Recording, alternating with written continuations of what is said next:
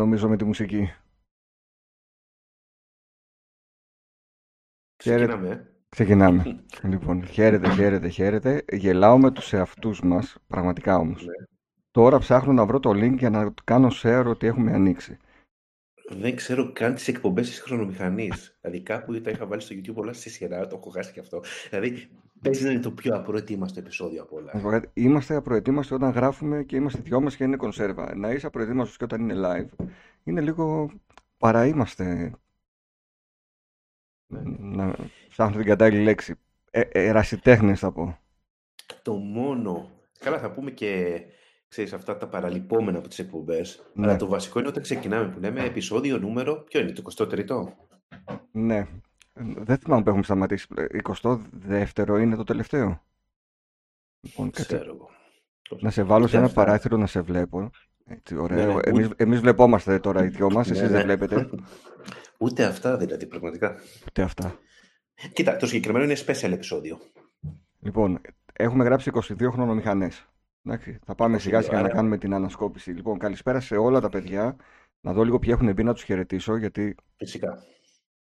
Ο Ζάμπτιμ, ο Φόκος, ο Σόκου, ο Γιώργος ο Σιγάλας, ο Νάσγκουλ, ο Blackened, ο Disney, ο Κάτγου, ο Δημήτρης, ο Σόνικ, ο Σοκράτης, ο άλλος, ο Ranting Greek Gamer, ο Ηλίας, ο Γιώργος ο Σιγάλας, τον χαιρέτησα, ο Γιάννης και ο Σωτήρης. Είναι τα παιδιά που έχουν μπει και έχουν γράψει τουλάχιστον μέχρι στιγμής.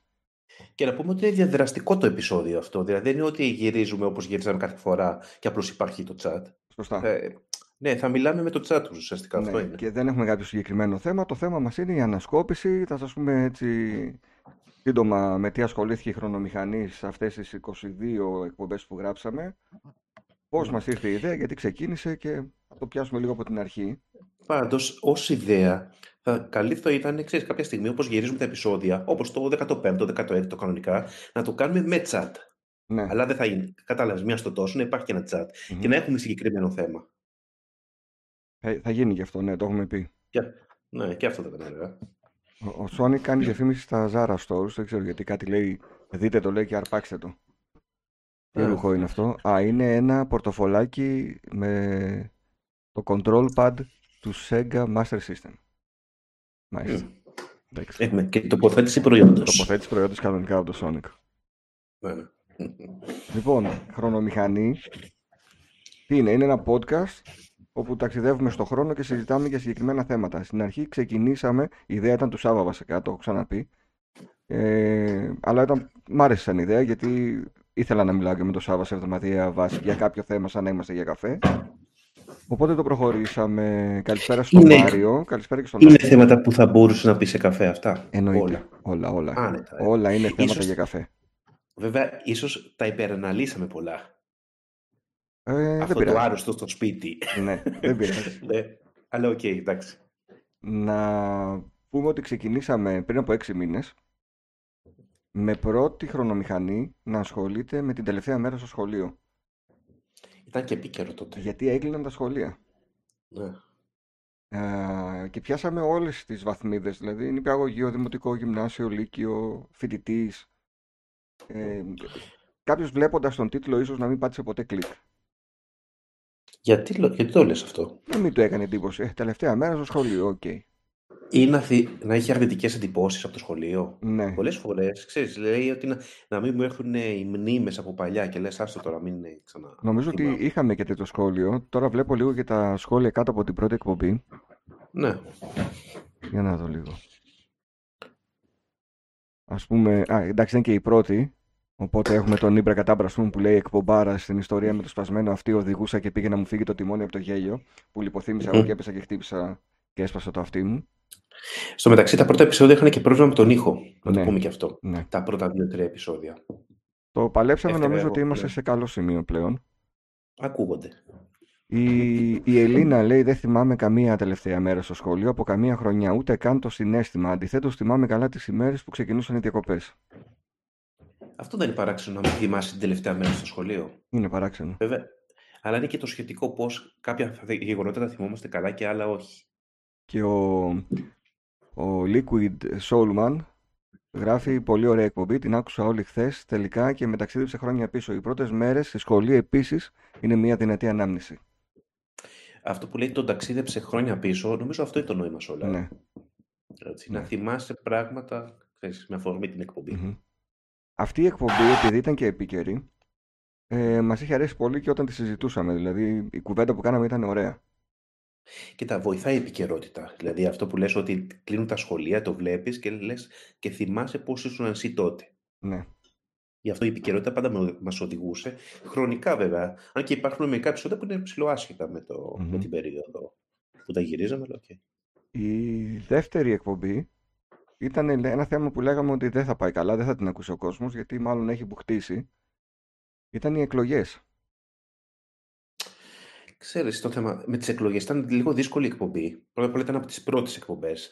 Και ξέρεις, για τις εκλογές δεν μπορούσες να μιλήσεις πολύ εύκολα χωρίς να το πολιτικοποιήσεις. Ναι. Και είναι και από Και- τα θέματα που ο κόσμος μας, έγρα... μας είπε, Ότι ήμασταν Ή- λίγο flat, ε. όχι αυτό, ότι δεν την άκουσα καθόλου, γιατί δεν θέλω να ακούσω για κόμματα, για πολιτικές ιδέες και τέτοια.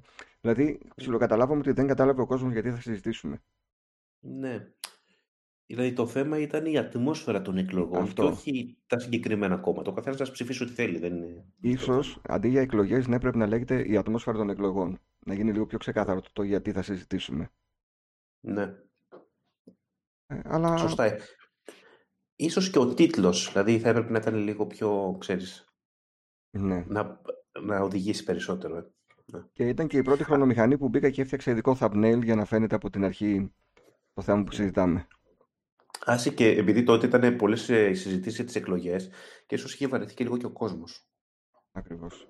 Παρ' όλα αυτά, ε, ωραία, θυμηθήκαμε τις παιδικές μας ηλικίες, την παιδική μας ηλικία κυρίως, γιατί ε, τότε είχαν ε, πιο έντονο χρώμα και ρυθμό οι εκλογές, οπότε για περισσότερες αναμνήσεις. Τώρα είναι λίγο, είναι λίγο Αυτό flat. το πιστεύεις, το βλέπεις ότι... Πα, πα, ξέρεις, όταν ήμασταν μικροί τα βλέ- ζούσαμε πιο έντονα και στη συνέχεια τώρα λέμε, το σχάρι λέμε ε, πώς το λένε, εκλογές. Δηλαδή περνάνε λίγο, Ναι. ξέρεις, το αθόρυβο. Ναι, ναι, ναι. Ήταν τότε πολύ πιο Ή- έντονα και υπήρχαν και μεγάλες προσωπικότητες βέβαια, αρχηγοί Ή κόμματος παραδείγματος χάρη κτλ. τώρα το καλοκαίρι έχει Ολυμπιακούς αγώνες. Δηλαδή Ναι. Παλιότερα τα ζ- ε, ζούσες πιο έντονα αυτά τα γεγονότα; Ναι, ναι, τα ζούσα πιο έντονα. Οι Ολυμπιακοί αγώνες Ναι. δεν έχουν ξεφτύσει πολύ. Δηλαδή, αν είσαι φίλος των Ολυμπιακών αγώνων και κάθεσαι και βλέπεις και τα αθλήματα και παρακολουθείς με τις ώρες, δεν ξεφτίζει, δεν είναι το ίδιο. Ίσως εκεί πάει στο θέμα του χρόνου. Πόσο Ναι. χρόνο έχεις δηλαδή, διαθέσεις πλέον Ναι, για να δεις τους αγώνες. μμμ, Ενώ όταν ήσουν μικρός είχες αρκετό χρόνο. ακριβώς, Άρα το ζούσες πιο, πιο ξέγνιαστα ουσιαστικά το γεγονός. Μμ. ακριβώς. Λοιπόν, Ναι. καλησπέρα στον Ηλία, τον Μάριο, τον Τζον Κάρα, τον Αντώνη, τον Underground, τον Κυριάκο.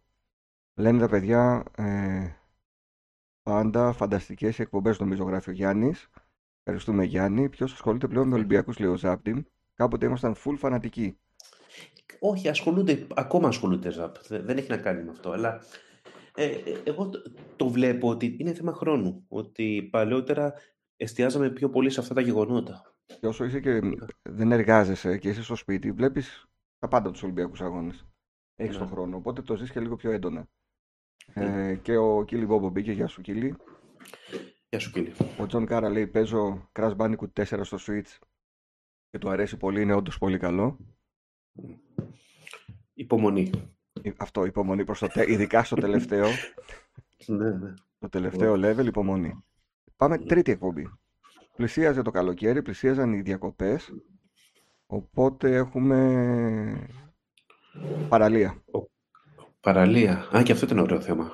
Τι κάναμε όταν πηγαίναμε στην παραλία, πιτσιρίκια, πιο μεγάλη, όταν δεν πηγαίναμε με την οικογένεια και ξεκινήσαμε με τους φίλους, μετά που κάναμε δική μας οικογένεια, τέτοιες Και καταστάσεις. ξέρεις τι γίνεται. Και πάλι ήταν ωραίο γιατί ήταν πριν ξεκινήσω τα μπάνια του καλοκαιριού. Μμμ, Άρα έβλεπες, α, να θυμηθείς, ξέρεις, ε, ακριβώς. αυτό που λέμε η η επικαιρότητα πόσο συμβάδιζε με τα, με τα θέματα. Οπότε όποιος θα μπει τώρα να ακούσει ενδεχομένως τι χρονομηχανές και δεν ήξερε τι είναι αυτό το podcast, να ξέρει ότι στην παραλία θα ακούσει ψάθες, ρακέτες, παγωτά, κρύα θάλασσα, ζεστή θάλασσα, άμμος, πέτρα, βότσαλο. Όλα αυτά τα θέματα τα έχουμε πιάσει και τα αναλύουμε σε μία ώρα και πέντε λεπτά.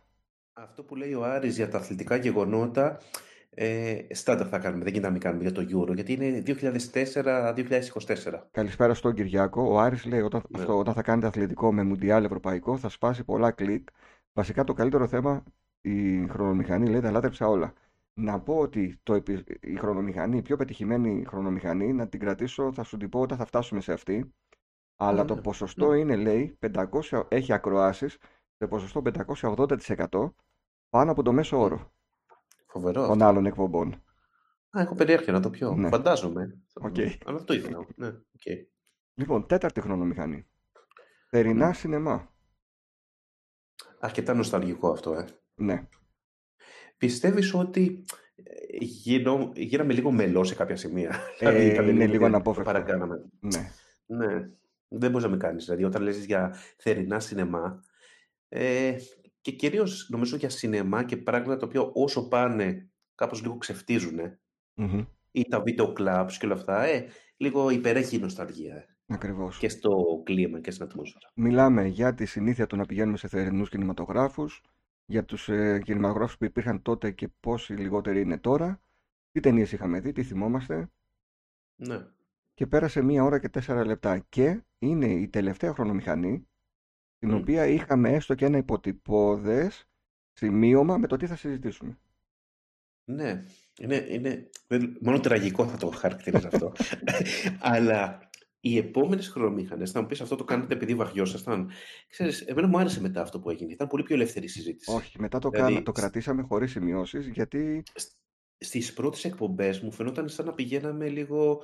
Α, να δω το επόμενο θέμα. Το Ναι, επόμενο. ναι. Να μοιράσουμε λίγο. Δηλαδή ήταν λίγο Ακριβώς. κουτάκια Μμμ. και πηγαίναμε. ήταν κανονικά κουτάκια. Και- Ναι. Και τα τσέκαρα Ε, κιόλας για να ξέρω ότι τα καλύψαμε. Και ξέρεις τι άλλαζε. Αυτό που είπες πριν, ότι ουσιαστικά οι χρονομηχανές είναι σαν να βγαίνουμε έξω για καφέ. Μμμ. και συζητάμε για ένα θέμα. Λέει, σήμερα θα συζητήσουμε γι' αυτό.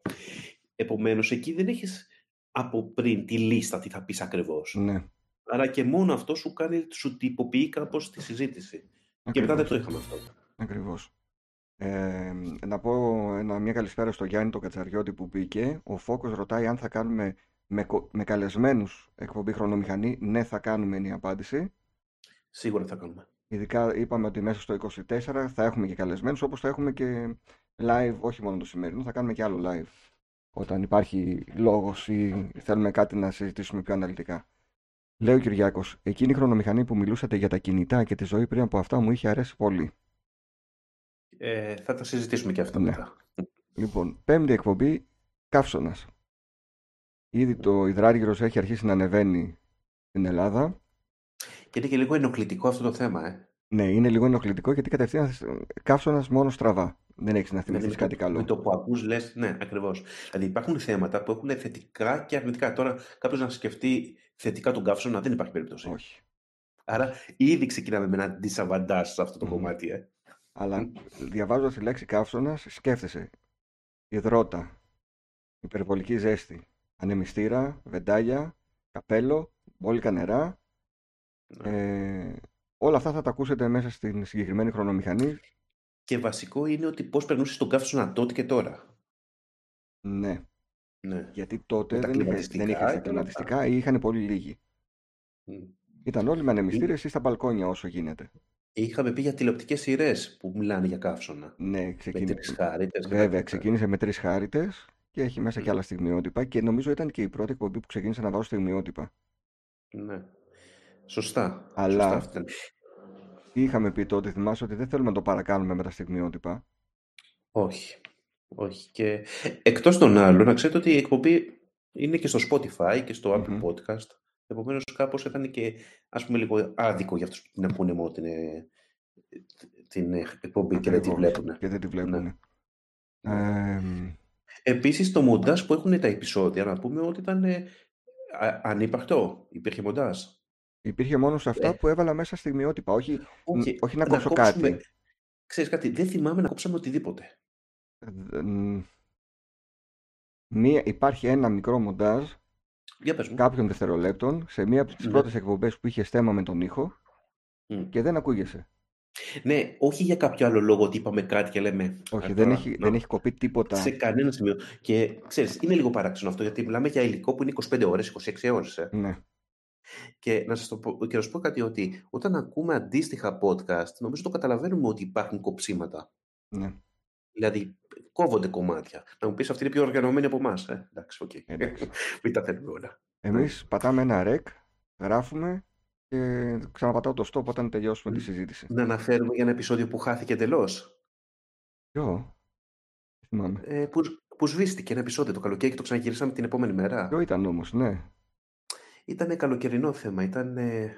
Τι είχε γίνει. Α, Ας πούμε ότι ήταν ο με, κα... με το σχολείο ήταν. Πρέπει να ήταν το σχολείο με που το άφηκε το σχολείο. Σχολείο. Ναι, Πρώτη, ναι, ναι, πρώτη ναι. μέρα στο σχολείο. Το γράφουμε όλο το επεισόδιο, παιδιά, κανονικά. Ναι. Ε, και την επόμενη μέρα κάθομαι εγώ και σβήνω αρχεία. Εν τω μεταξύ στο αρχείο αυτό δεν είχα γράψει τίτλο ότι είναι χρονομηχανή. Και από συνήθειο αυτά που δεν θέλω, πατάω το shift, κρατάω το shift πατημένο και τον delete, οπότε φεύγουν. Δεν πηγαίνουν ούτε στον κάδο. Κάθομαι μετά, λέω να ανεβάσω τη χρονομηχανή, πουθενά η χρονομηχανή. ναι. Ξε... Και το γυρίσαμε μετά από δύο μέρες, νομίζω. Ναι, και το ξαναγράψαμε. Το φοβερό ξέρεις ποιο ήταν. Και δεν το είχα πει, αλλά ε, φαντάζομαι το σκέφτηκες ότι όταν τέλειωσε το επεισόδιο που ανέβηκε τελικά, αν το συγκρίναμε το χαμένο επεισόδιο με το καινούριο επεισόδιο, πρέπει το κοινό του να ήταν ε, ένα ούτε το 50%. Ναι, είπαμε εντελώς διαφορετικά πράγματα. Δηλαδή αυτή τη στιγμή δεν, ξέρω, δεν θυμάμαι και εγώ τι ανέβηκε. Γιατί έχουμε, δηλαδή, σκέφτομαι ότι έχουμε μιλήσει δυόμιση ώρες για το πρώτη μέρα στο σχολείο. Ακριβώς. Με Ναι, τον δεν- director's δεν- cut. Ναι, ναι. Άλλη μία φορά μου έχει τύχει με τον Sonic, γυρίσαμε Retro Riders. Μετά νομίζω από την... είχαμε δει μια ταινία Star Wars στο κινηματογράφο και γυρνώντας είπαμε να γράψουμε να το σχολιάσουμε. Και δεν φαινόμασταν καθόλου, ήταν τίποτα. Μαύρο Πω, πω, σκοτάδι. ναι. Και ήταν και Retro Riders που αυτό Ναι. πες είναι, είναι και σπαστικό. Ε, δηλαδή ναι. είναι και τα... Κάτι να βλέπεις, παιδί μου. Ούτε τα φώτα του δρόμου δεν φαινόντουσαν.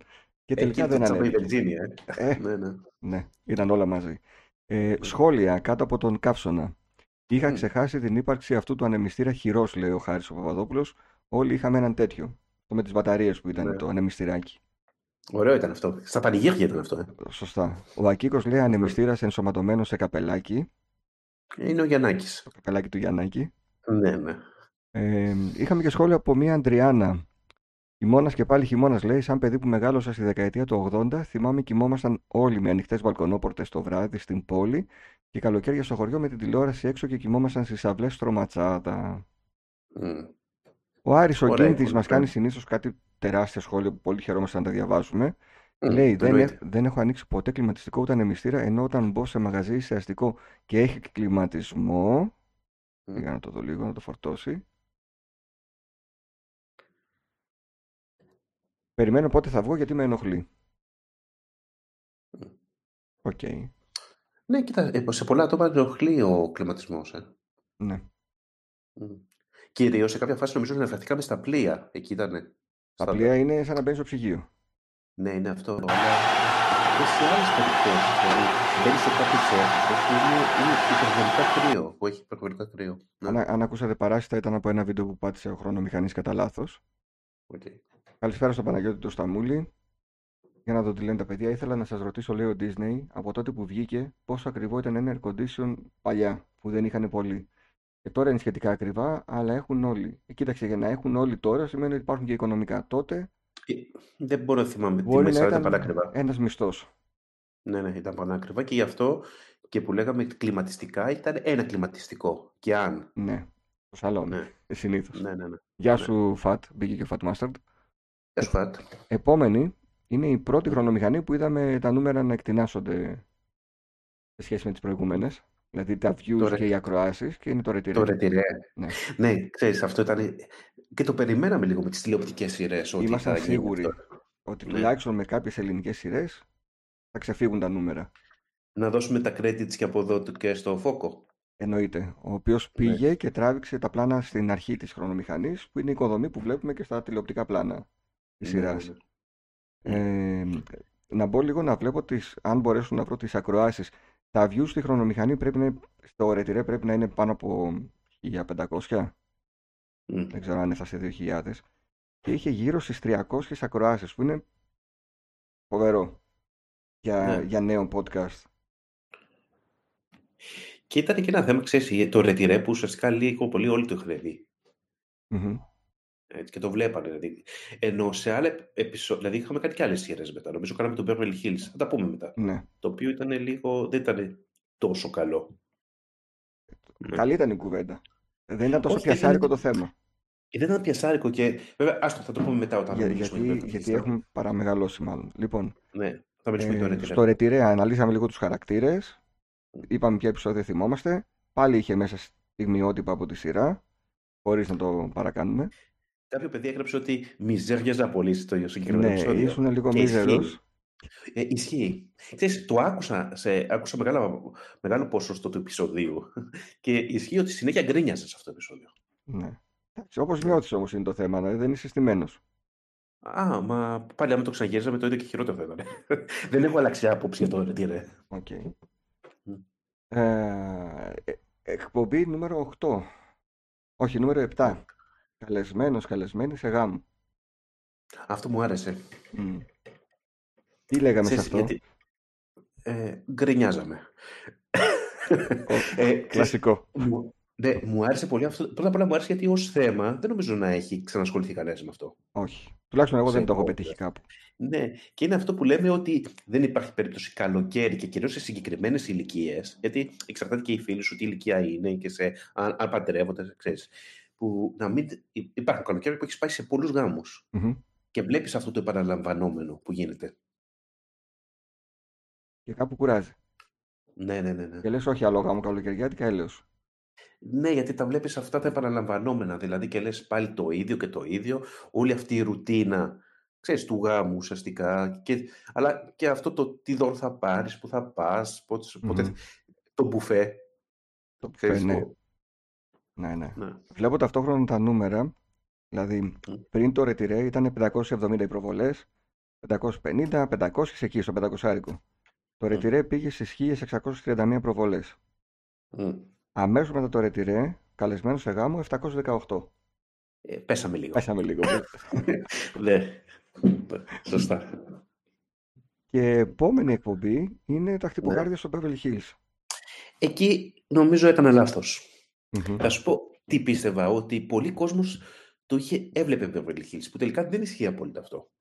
Δηλαδή, νομίζω και από τα σχόλια και μετά, είδαμε ότι εντάξει, το θυμάμαι το Beverly Hills, αλλά δεν το έβλεπα και ποτέ. Ναι, Ε, μάλλον το υπήρχαν- βλέπαμε εμείς οι δύο και παρασυρθήκαμε. Ακριβώς. Ναι, ναι, ναι. ναι. Δεν είναι, δηλαδή, δεν είναι η κατάσταση όπως το Retiré φυσικά και μετά η απαράδεκτη. Το Beverly Hills το βλέπει πολύ λιγότεροι το βλέπουν τακτικά. Μμμ. Άρα Μας- πολλά πράγματα που, που λέγαμε δεν τους αφορούσαν. Δεν αφορούσαν τον κόσμο. Εντάξει, ε, έχουμε, είχαμε πει από την αρχή ότι θα συζητάμε θέματα που θέλουμε εμείς να συζητήσουμε και αν τύχει να ταιριάξουν και με τα θέλω του κόσμου, καλώς. Δηλαδή Μμ. δεν πάμε να κάνουμε κάποιο θέμα μόνο και μόνο για να αρέσει. Όχι, μα μου, μου άρεσε το επεισόδιο. Ναι. Δηλαδή θυμήθηκα και όλα αυτά, γιατί το, το βλέπαμε. Δεν, δεν, δεν, δεν έλεγαμε ψέματα, εννοείται. Ε, αλλά ναι, τελικά δεν το έβλεπαν οι υπόλοιποι Μμμ. τόσο. Ναι. Αυτό νομίζω. Να πούμε καλησπέρα στον Γιάννη το Γιάνναρο.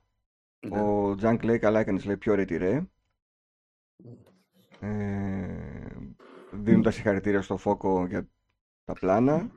Όπου και, και στο Ρετυρέ φωτο... Ε, και... Όχι, μετά είμαστε απαράδεκτοι Μετά. στο επόμενο. Το Beverly Hills δεν πήγε στο Beverly Hills να φωτογραφίσει, όχι. Δεν το στείλω Όχι. εκεί. Όχι ακόμη. Δεν φαντάσου να το στέλνω. Ελληνικό μπάσκετ λέει δεν θα κάνετε ή θα κάνετε, δεν βλέπω είναι η καρδούλα εκεί.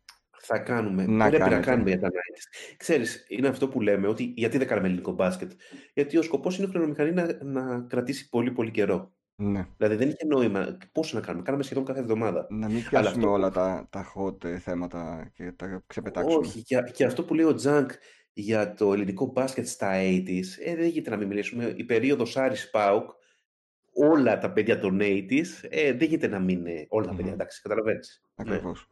Ακριβώς. Δεν γίνεται να μην τα βλέπανε. Να μην τους αφορούσε. Καλησπέρα Σλάσεως. Μμ.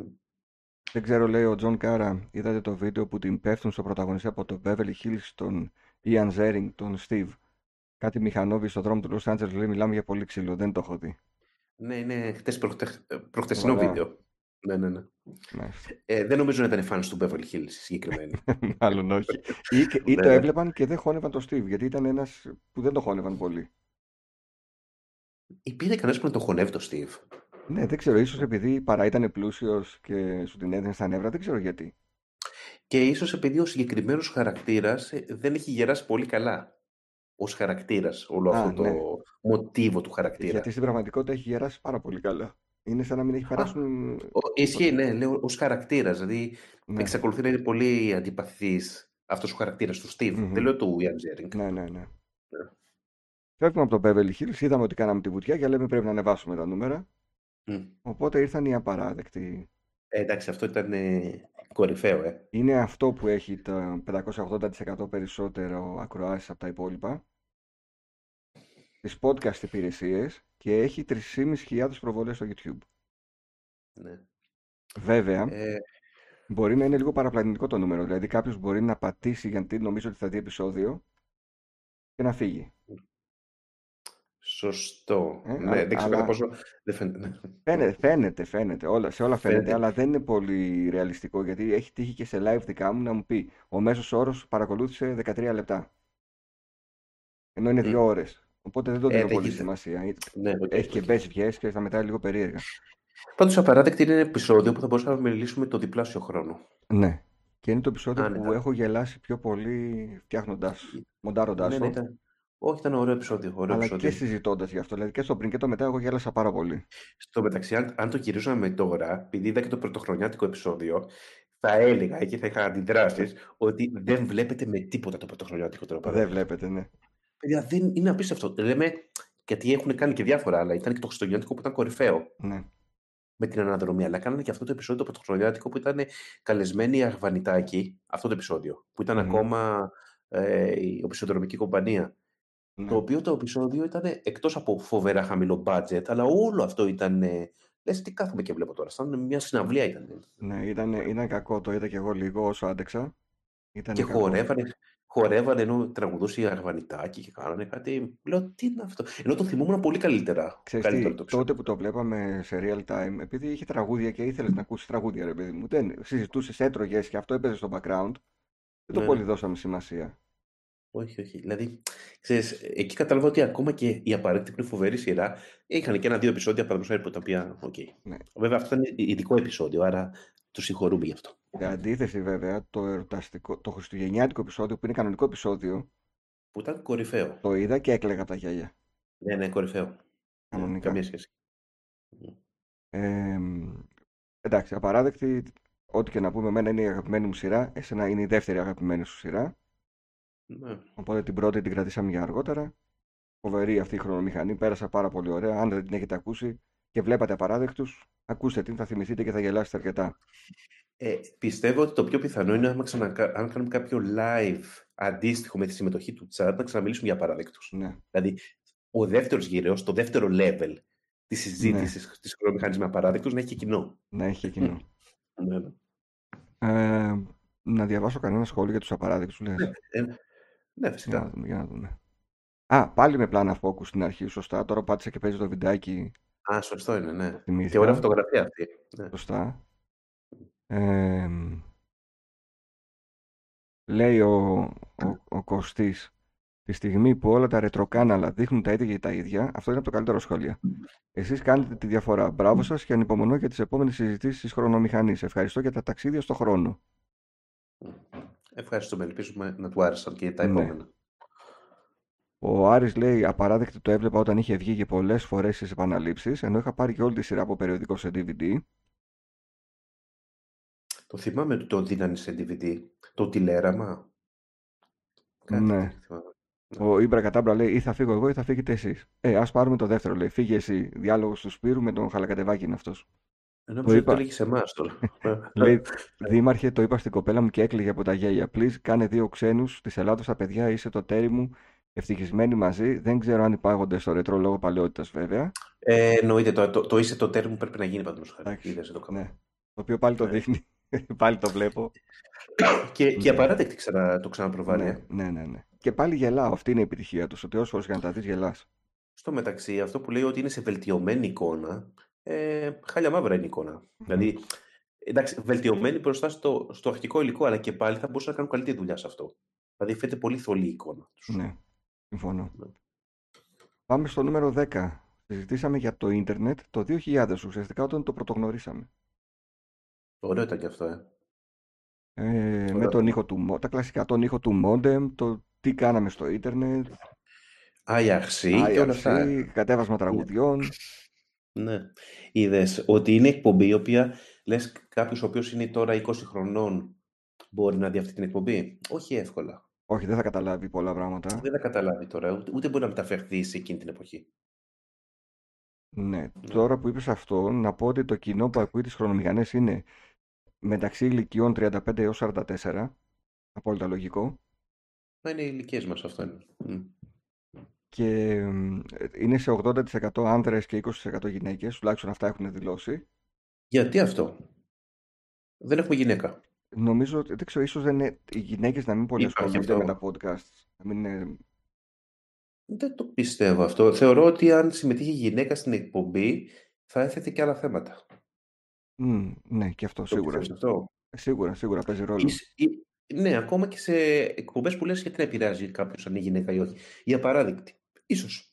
Ναι. Βλέπανε πώς, ε, τι άποψη έχουν για τη Δήμητρα, τους γυναικείους ρόλους, τους αντιρρικούς και όλα αυτά. ναι. Καλησπέρα, Άρθρου Ναι. ε, Μακάιμ. Καλησπέρα.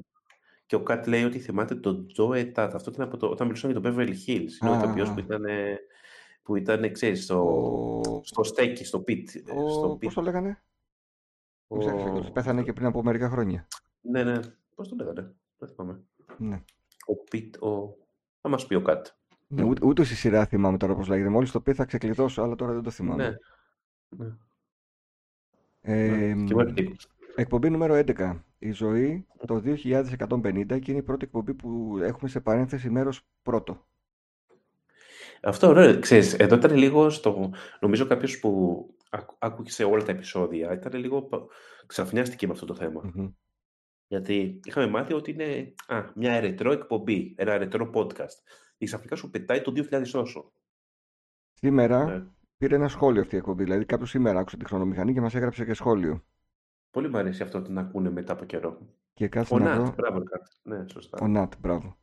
Μμ. Και λέει ότι δεν συζητήσατε, δεν αναφέρατε τη δυνατότητα του να ταξιδεύουμε στο χρόνο με χρονομηχανές το 2150. Αν θα έχει εφευρεθεί Ε, δηλαδή η χρονομηχανή. Ε, όχι. Είναι η Κάπως εκεί απάντηση. κλείνει η συζήτηση. ναι, ναι. Ευχαριστούμε για το view, λέει. εσύ. Ναι, τόσο, τόσο απλά. ε. Ο Νίκος ο Ζωγραφάκης λέει, ρωτάει αν θα υπάρχει Παναθηναϊκός άραγε τότε και από κάτω λέει hot take το 2150 θα έχουμε αφανιστεί. Ναι. Θα έχουμε δεύτερο μέρος. Ενώ ο Άρθουρ που μπήκε τώρα στο chat είχε γράψει και λέει θα ακούνε άραγε αυτό το podcast το 2150. Μακάρι, εμείς δεν θα είμαστε στη ζωή, Ναι. φαντάζομαι. Που θα είναι ήδη το, το podcast ρετρό. Ναι. Που θα μιλάει για, για ρετρό. Ξέρεις, είναι λίγο inception όλο αυτό. ε. Ο Κώστα Κούρτα μας λέει, μου λέει, Δήμαρχε, μέτριο, φιλικά. Ε, εντάξει, οκ. Ε, εντάξει, Δεκτό ναι, δεν σχόλιο. γίνεται να αρέσει σε όλους τώρα. Και πάλι καλά που πήρε Α, και το όχι, θάρρος να δεν μας το υπάρχει. γράψει. Κοίτα, και, και το αρνητικό feedback είναι καλό. Ε. Εννοείται. Ναι. Και ο- Και να σου πω κάτι. Αυτό που λέμε, ε, πραγματικά περάσαμε καλά σε όλες τις εκπομπές. Αν και σε άλλες είμαστε κουρασμένοι, άλλες όχι, αλλά δεν μπορείς να πεις ότι όλες οι εκπομπές ήταν εξίσου καλές. Εγώ το καταλαβαίνω αυτό. Μμμ. Δεν, ε, εννοείται. Σε, σε άλλες κυλούσαν πιο ομαλά. Ακριβώς. Και ο Άρης λέει, το θυμάμαι όταν ήμουν μικρός μέσα στα, τα- στα μέσα των 80s, την ατάκα ότι το 2000 θα έχουμε υπτάμενα αυτοκίνητα. Φτάσαμε 2023 και σαν εξέλιξη έχουμε τα πλαστικά καπάκια που δεν μπορείς να τα ανοίξεις. Ναι. Ε, Ξέρεις, πολλές φορές το, το βλέπεις αυτό ότι το σκεφτόμουν με τα κινητά που λες ξαφνικά, το είπαμε πιο μετά, ότι πώς εξελίσσονται και μετά βλέπεις το ίδιο σχήμα ξανά και ξανά και ξανά. Ναι. Δηλαδή, ορισμένα πράγματα νομίζω ότι όταν ήμασταν το 2000 για το 2024, φανταζόμαστε ότι θα γίνουν φοβερά πράγματα. Σε άλλους τομείς έγιναν, σε άλλα όχι. Μμμ. Ξεκάθαρα. Ισχύει. Ναι. Η επόμενη εκπομπή, πάμε στο νούμερο 12, είναι η πρώτη μέρα στο σχολείο. Κάναμε την τελευταία, τώρα πιάσαμε την πρώτη μέρα. Ναι. Ναι. Το, είπαμε, είναι το, η εκπομπή που τη γυρίσαμε δύο φορές. Ναι. Ε, και εντάξει, σου βγάζει λίγο μια. Όχι μελαγχολία, αλλά και αυτό σε γυρίζει εννοείται στο παρελθόν. Ναι, και- αλλά εντάξει, είναι γλυκόπικρη εκπομπή. Γιατί από τη μια δεν ήθελες να ξεκινήσεις το σχολείο, από την άλλη ήθελες για να δεις την παρέα σου. Γιατί ήταν μετά από καλοκαιρινές διακοπές που όλοι έλειπαν. Μμ. Καλά πήγε σαν Ναι. εκπομπή πάντως. Την ε, άκουσε και την είδε ο κόσμος. Μμ. Ε, στα σχόλια. Θυμάμαι, λέει ο Ζήνων, να καταλαβαίνω ότι έρχεται η μάνα μου να μας ξυπνήσει και έκλεινα πιο σφιχτά τα μάτια μου, κάνοντας ότι κοιμάμαι βαθιά. Πάντα. Δηλαδή, αυτή η εικόνα που περιγράφει δεν είναι ωραία. Ναι. Δηλαδή, σου έρχεται, το θυμάσαι, λες ότι έλα λίγο ακόμα, ξέρεις. είναι Λίγο αυτό που ακόμα. ξανακλείσεις Πέντε το λεπτά σπίτι. ακόμα. Γι' αυτό θέλουμε και τα σχόλια, γιατί και εμείς ταξιδεύουμε με τα Ναι. σχόλια. Ω- Ωραία εικόνα αυτή. Δηλαδή. Ε, 754 προβολές και γύρω στα 200 ακροάσεις. Μια χαρά ήταν. Ναι. Και εμένα μου άρεσε αυτή η εκπομπή που έκλεισε και τον κύκλο του καλοκαιριού. Ένας μικρός κύκλος που Μμμ. ξεκίνησε με, το πρώτη μέρα, με την τελευταία μέρα στο σχολείο. Μπράβο. Νούμερο 13. Και στο 13 στην Ρετρόπολης είναι όντως γορσούζικο γιατί έχουν κοπεί εκπομπές στη 13η. Ναι. Και τελευταία. Επιβιώσαμε σε αυτό. ε. Ε, είχαμε, ναι, το λέγαμε, θα συνεχίσουμε ή όχι, τελικά συνεχίσαμε. Είναι τα κινητά τηλέφωνα. Μμ.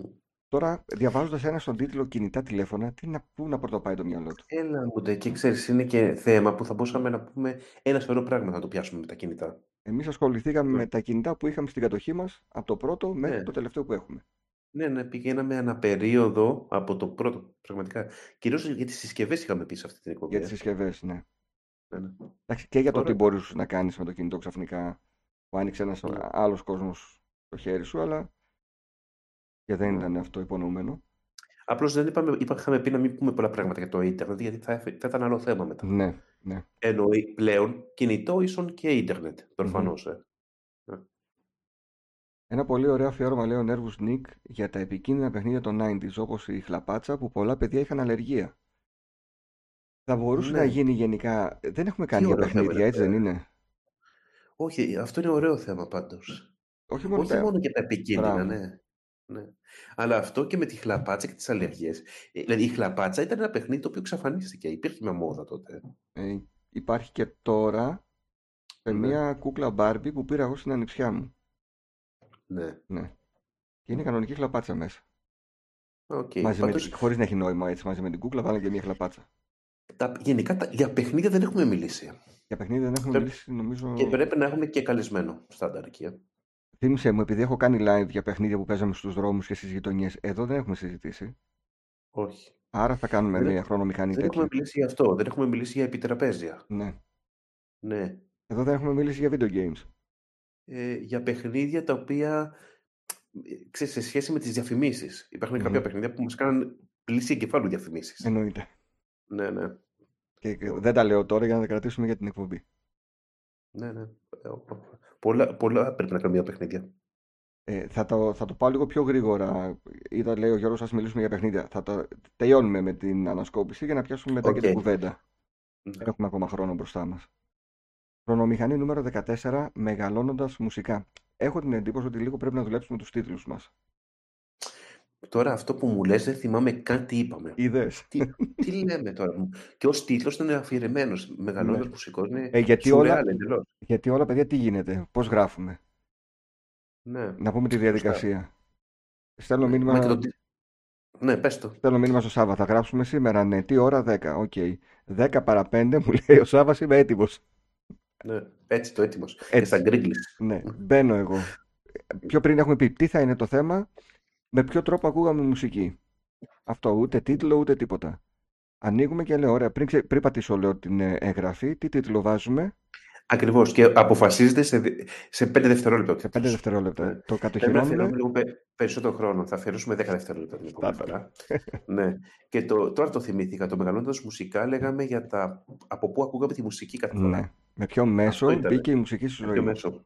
Ναι. Ραδιόφωνο, Walkman, ε, CD, mini disc. Δεν αυτά. θυμάμαι καν τι είπαμε σε αυτήν την εκπομπή. Είναι Ναι. σαν μια... το χαμένο επεισόδιο, δεν δείξω κι εγώ σαν ξεχασμένο. Ναι. Ε, πάμε στη 15η. Αυτή πραγματικά ήταν μια εκπομπή που περάσαμε καλά και μπορούσαμε να μιλάμε για πολύ περισσότερη ώρα από μία ώρα και 7 λεπτά. Μμ. Και είναι η ζωή χωρίς κινητό. Α, πολύ ωραίο ήταν αυτό. Αν και νομίζω κάποιο σχόλιο ήταν ότι μας είπαν ότι η παιδεία μιλούσατε περισσότερο για τη ζωή με κινητό παρά χωρίς κινητό. Εδώ ήταν. Θα σου πω αμέσως. Κάποιο παιδί το σχολίασε αυτό. Και ίσως και να έχει και δίκιο. Πιο πολύ ο Ακούτζι, πιο πολύ αναφέρεστε στη ζωή με το κινητό, πράγματα που τα ξέρουν οι περισσότεροι, αλλά οκ, καλή συζήτηση. Ναι, συμφωνώ τελικά. Έχει δίκιο σε αυτό το point. Ναι, Ί- ίσως Ναι. να ήταν ένα versus και όχι τόσο η ζωή Ακριβώς. χωρίς κινητό. Ακόμα ένας ατυχής τίτλος λέει. Ακριβώς. Ναι, ναι, αλλά έχει δίκιο σε αυτό. Ο Rain Metal λέει άλλη μια πολύ ενδιαφέρουσα συζήτηση Σάβα και πάνω. Συγχαρητήρια να συμπληρώσω στο σχόλιο του Άρη ότι όταν πηγαίναμε στα σπίτια φίλων και χτυπάγαμε την πόρτα, αν δεν ήταν μέσα, φεύγαμε. Α, έχει γράψει ο Άρης. Και λέει ο Κώστας, πολλές φορές αφήναμε ένα σημείο στην πόρτα, ένα post-it του τύπου θα είμαστε εκεί για καφέ ή πάρε τη μαμά σου σε ψάχνει. Ε, ναι, στάνταρ. Και αυτό είδες που δεν το είπαμε. Και είναι κλασική εικόνα να αφήνεις Ναι. ε, σημείωμα και να φεύγεις. Νομίζω παρασυρθήκαμε πιο πολύ για, στη σύγκριση Ναι, σωστά. τότε με το τώρα. Ναι. Μετά πήγαμε στην εκπομπή νούμερο 16, πιάνοντας την ε, ελληνική σειρά, την αγαπημένη σου, της Ελλάδος στα παιδιά. Ε, εντάξει, αυτό μου άρεσε πάρα πολύ. Πάλι γελάσαμε, πάλι είχα αρκετό μοντάζ να κάνω. Βέβαια, για να δεις ότι Mm. το γούστο σου δεν είναι το κατάλληλο, 1154 προβολές της Ελλάδος στα παιδιά, 3.500 οι απαράδεκτοι. Ε, μα το καταλαβαίνω ότι άμα ρωτήσεις 10 άτομα ποια είναι η αγαπημένη τους σειρά, θα πούνε παράδεκτο όχι της Ελλάδα στα παιδιά. Μμ. Το ξέρω αυτό. Ότι είναι, Μμ. είναι πιο γνω... Όχι πιο γνωστή, η πιο αγαπημένη σειρά είναι. Και βλέποντας τα επεισόδια μετά από πολλά χρόνια, ξανά και ξανά, δεν βλέπονται όλα της Ελλάδος στα παιδιά, ειδικά η δεύτερης σεζόν δεν βλέπετε ευχάριστα. Εσύ δεν έχει γεράσει το ίδιο καλά με τους απαράδεκτους. Ναι. Σωστό. Το δέχομαι. Εκπομπή, ε, πάλι εδώ πέρα, ό- όπως ο παράδεκτος, πιάσαμε τους χαρακτήρες, τι μας άρεσε, τι δεν μας άρεσε, επεισόδια, guests. Έχουμε Μμ. και κάποια αποσπάσματα μέσα που επίσης γέλασα πολύ και πέρασα καλά. Και πήγαμε στην εκπομπή νούμερο 17. Μμ. Η οποία για κάποιο λόγο...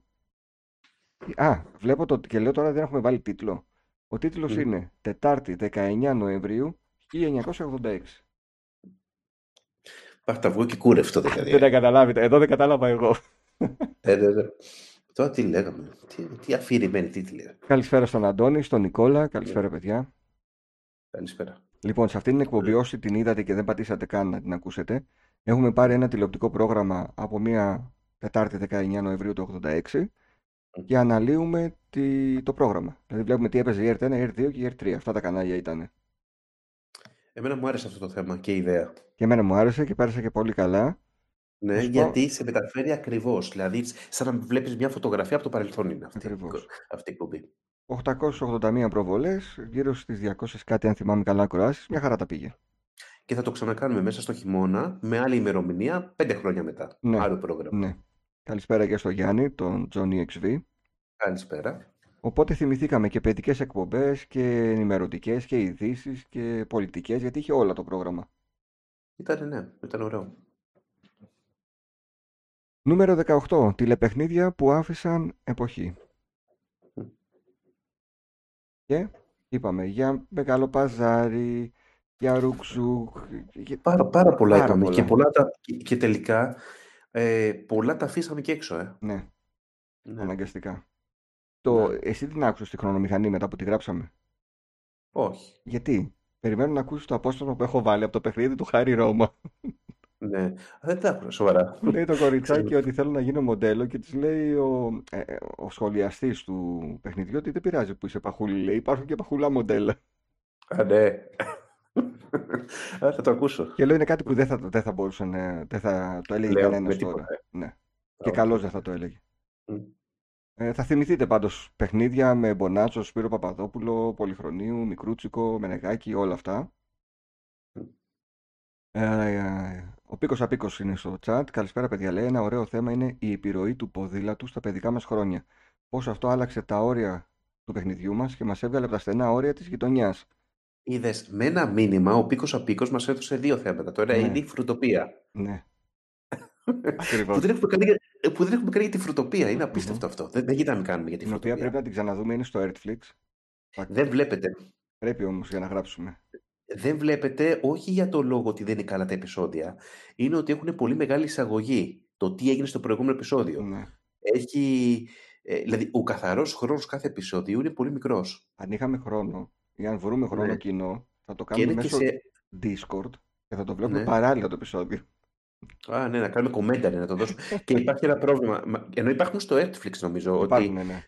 το πρόβλημα είναι ότι είναι πολύ κακή ποιότητα. Αυτό Μμμ. που λέμε. Και είναι 4 προς 3 η οθόνη και δεν βλέπονται εύκολα. Δυστυχώς. Κάτι πρέπει να κάνουν γι' αυτό. Γιατί είναι ωραία σειρά. Δεν δεν το συζητάμε. ναι. Και, και με φόβιζε. Δηλαδή Ε, υπάρχουν κάποια σημεία που με φόβιζαν στη φρουτοπία τότε. το συζητούσαμε το βράδυ της πρωτοχρονιάς με την ξαδέρφη μου και είπε και, και αυτή το ίδιο πράγμα ότι προσπάθησα λέει να δω αλλά είναι λίγο τρομακτικό και τότε λέει τρόμαζα και τώρα είναι τρομακτικό. Ε, ξέρεις το θέμα ποιο είναι, τι θα ήθελε να κάνει κάποιος στη φρουτοπία. Να, ο Φατ, που έχει όρεξη και τη βλέπουμε και σήμερα. Μμμ. Να έκοβε τις εισαγωγές, φαντάσου λίγο, να μοντάρει την φρουτοπία σαν μια σειρά που είναι 8 ώρες. Ναι. Δηλαδή, το καθαρό χρόνο του κάθε επεισοδίου. Βέβαια, επειδή είναι ψηφιακό τώρα, το τρέχεις, παιδί μου. Δεν είναι το πρόβλημα αυτό για να μην το δει κάποιος. Ναι, οκ, εντάξει. Ναι. Αλλά είναι ενοχλητικό. Πάμε στην χρονομηχανή νούμερο 19. Μμ. Πάντως, συγγνώμη, αυτό που είπε ο, ο Πίκος Απίκος για το ποδήλατο, ισχύει η επιρροή του ποδήλατου. Το ποδ- Δηλαδή, το ποδήλατο έχει ταυτιστεί με τα παιδικά χρόνια κυρίως. Αλλά Δεν, και νο- μπορεί να το δεν χρησιμοποιούμε. νομίζω ότι μπορεί να βγάλει μια ωραία συζήτηση στο ποδήλατο, αλλά μπορεί να ενσωματωθεί στα παιχνίδια που παίζαμε στη γειτονιά. Ε, θα βάλουμε και το πατίνι μέσα και τα υπόλοιπα, ξέρω Ναι. εγώ. να γεμίσουμε, ξέρεις. Νούμερο 19. Παιδικά πάρτι δεκαετία 80-90. Εμένα μου άρεσε αυτό το θέμα πάρα πολύ. Και εμένα μου άρεσε και το παιδάκι που σβήνει τα γεράκια στο thumbnail είμαι εγώ, δεν το έχουμε συζητήσει. Α, ναι. Ναι. Δεν, δεν θυμάμαι καν το thumbnail. Και Θα το είμαι, δω, αλλά τώρα... είμαι σε γενέθλια που τα έχω γιορτάσει εντός νηπιαγωγείου. Ε, μπορώ να σου πω είναι στα τρία αγαπημένα μου επεισόδια αυτό. Σοβαρά, ε. Στάνταρ. Ναι, ναι, ναι, μου άρεσε πάρα πολύ. Γιατί είναι, είναι αυτό που λέμε to the point. Είναι, είναι το θέμα που σε, γυρί, σε γυρίζει στα παιδικά χρόνια και μετά εφηβικά και όλα αυτά. Αν σου πω ότι είναι το, το επεισόδιο με τις λιγότερες προβολές, Ναι, οκ. Μα αυτό ξέρεις το τι ποιο επεισόδιο είναι επιτυχημένο και ποιο όχι είναι λίγο σχετικό νομίζω. Είναι... Μμμ. Εγώ σου λέω ποιο επεισόδιο μου άρεσε εμένα. ναι, περισσότερο. και εμένα μου άρεσε και ε, ε, βλέπουμε και πώς έχουν αλλάξει τα γενέθλια τότε με τώρα, πώς γιορτάζονται. Ναι. Τότε ήταν συνήθως σε σπίτια, βλέποντας ταινίες ή χορεύοντας. Και Μόνο τα, και τα snacks μόνο που αναφέρουμε. Τα καναπεδάκια για παράδειγμα. Μμ. Ε, κάνεις Να, δούμε εικόνες. λίγο, να δούμε λίγο το chat. Ναι. Ο Ε, Φατ λέει φρουτοπία βλέπετε μέχρι και σήμερα. Την είδα πρόσφατα αρκεί να μην δείτε τις εισαγωγές.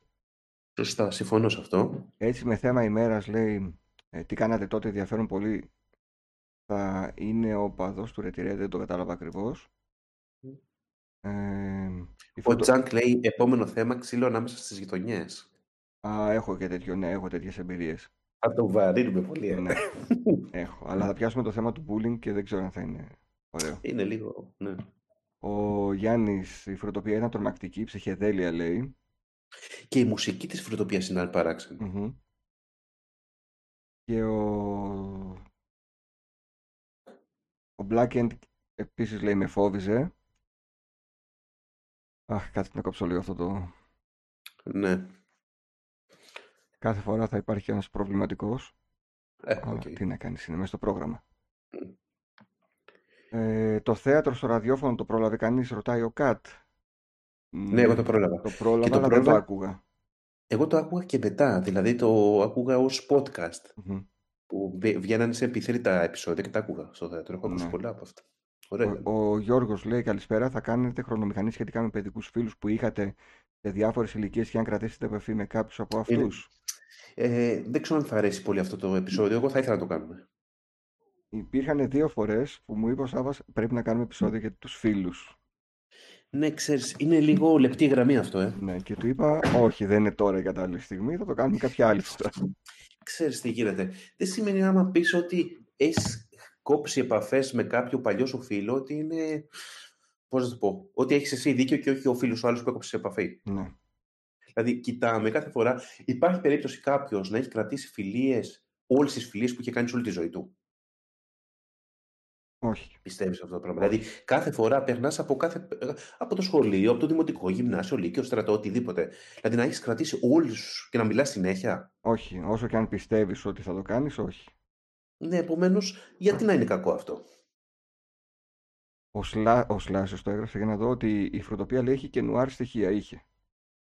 Είχε και νουάρ στοιχεία η φρουτοπία, ναι. Είχε, ήταν λίγο σκοτεινό, ρε. Δηλαδή, και είχε και, το, και κάποιους χαρακτήρες, ίσως και, ξέρεις, από την οικογένεια Σοφιανού, τα, οι μαριονέτες που τρόμαζαν Μμμ. λίγο. Ναι, ναι, Το ήταν έτσι. κουνουπίδι, το κολοκυθάκι και όλα αυτά. Και η μουσική ήταν λίγο παράξενη. Μμμ. Καλησπέρα στο Βαγγέλη. Ο Βαγγέλης λέει να μας, Καλησπέρα. να μας κάνει ο Πάνος μια χρονομηχανή με τους φίλους που είχε πέρυσι και όχι πια. Ο Πάνος αν Μπορεί να κάνει πει για κάθε, κάθε πέρυσι. κάθε εβδομάδα. κάθε εβδομάδα πει, ξέρεις, έχασα αυτό το φίλο αυτή την εβδομάδα. Έτσι. Μου έχει βγει ένα όνομα, αλλά δεν ξέρω για ποιο λόγο, δεν πάω να καταλάβω. Ο Catwood, το δεύτερο πρόγραμμα της ERT, παίζει ακόμη θεατρικές παραστάσεις, αλλά δεν τις αναβάζει on demand δυστυχώς. Ναι. Ο Ζάμπτιμ Το- έχει μαλώσει, λέει, με άπειρους φίλους. Ναι. Ο Στέλιος, τρεις-τέσσερις καλοί φίλοι μένουν στο τέλος. Και ο Νάσγκουλ και με τις παιδικές χαρές που είχαμε είναι θαύμα που ζούμε. Σίδερα και χαλίκια. Αυτό το τρει-τέσσερι φίλοι μένουν στο τέλος, το πιστεύω. Δεν ξέρω αν είναι τρει-τέσσερι ή πέντε ή έξι, αλλά νομίζω ότι όσο πάνε, φεύγουν φίλοι και μένουν λιγότεροι. Ναι. Ναι. Θα μιλήσουμε κάποια στιγμή για τη φιλία. Θα μιλήσουμε Ε, για, πρέπει να μιλήσουμε. για ποια είναι τα χαρακτηριστικά που καθιστούν κάποιον φίλο. Και θα έχουμε καλεσμένο ένα παλιό σου φίλο που δεν τον μιλάς πια, ξέρεις. Στάνταρα. Ναι, ναι. Ωραία εκπομπή θα είναι αυτή. Εί- Είπαμε, ε, άλλο φίλος, άλλο γνωστός. ε, Από όλους θα βρούμε που δεν μου μιλάνε πια. Ναι. Αλλά ναι, Άλλο προ. έτσι. έτσι. Ναι. Ε, πάμε στην επόμενη χρονομηχανή. Νούμερο 16. Όχι, νούμερο 10. Τι 16. Νούμερο 20. 20 φτάσαμε. Ένα πολύ ευχάριστο θέμα. Πιο απ' όλα. Άρρωστος στο σπίτι. Καλά, ε, λίγο τραγικό θέμα ήταν αυτό, ε. Πώς, ναι, τέλος πάντων. Πώς μας ήρθε; Εγώ περίμενα εκεί να πεις ότι, ειλικρινά στο λέω, περί- όταν σου είπα να κάνουμε το επεισόδιο, θα, περίμενα να μου πεις με τρόπο, ξέρεις, μήπως να μην το κάναμε το συγκεκριμένο Δεν θέμα. παίζει. όχι, όχι επειδή τι θα πούμε, αλλά στο στυλ ότι ποιος θα κάτσει να ακούσει τώρα το άρρωστο στο σπίτι. Ναι. Ναι. Εγώ είμαι ο πρώτος ακροατής, οπότε δεν έχω θέμα. Οκ. Όχι, εμένα μου άρεσε, ωραία Ναι, πέρασε. ναι. Και εγώ πέρασα ωραία γιατί θυμηθήκαμε τι κάναμε όταν ήμασταν άρρωστοι και μέναμε στο σπίτι. Και είναι επίκαιρο γιατί τώρα είναι σχεδόν όλοι άρρωστοι. Δεν Χαμός, ξέρω, έχω πολλούς χαμός. γνωστούς άρρωστους. Χαμός παιδιά, ναι, το λέει και ο Νικόλας τώρα. Άρρωστος στο σπίτι λέει είναι και επίκαιρο. Καλησπέρα, Μάνο, 3D Plastic. Απλά σε Ναι. αυτό το podcast συζητάμε για το τι κάναμε κυρίως όταν ήμασταν σε μικρή ηλικία. Ναι. Δηλαδή, μας έπαιρναν να βλέπουμε βιντεοκασέτες, αν είχαμε κανένα βιντεοπαιχνίδι και παίζαμε, αν διαβάζαμε κόμιξ, τι βλέπαμε στην τηλεόραση, γενικά πώς περνούσαμε τον χρόνο μας. Ενώ τώρα καθόμαστε και σερφάρουμε στο ίντερνετ. Ναι. Τέλος της συζήτησης. Αυτό. Αυτό. Ναι. Ε, τώρα νομίζω Άντε, ότι πες μου, ένα, για να δείτε ένα, ένα παιδί θα πανηγυρίσει αν είναι άρρωστος στο σπίτι Ναι. και δεν χρειάζεται να πάει στο σχολείο.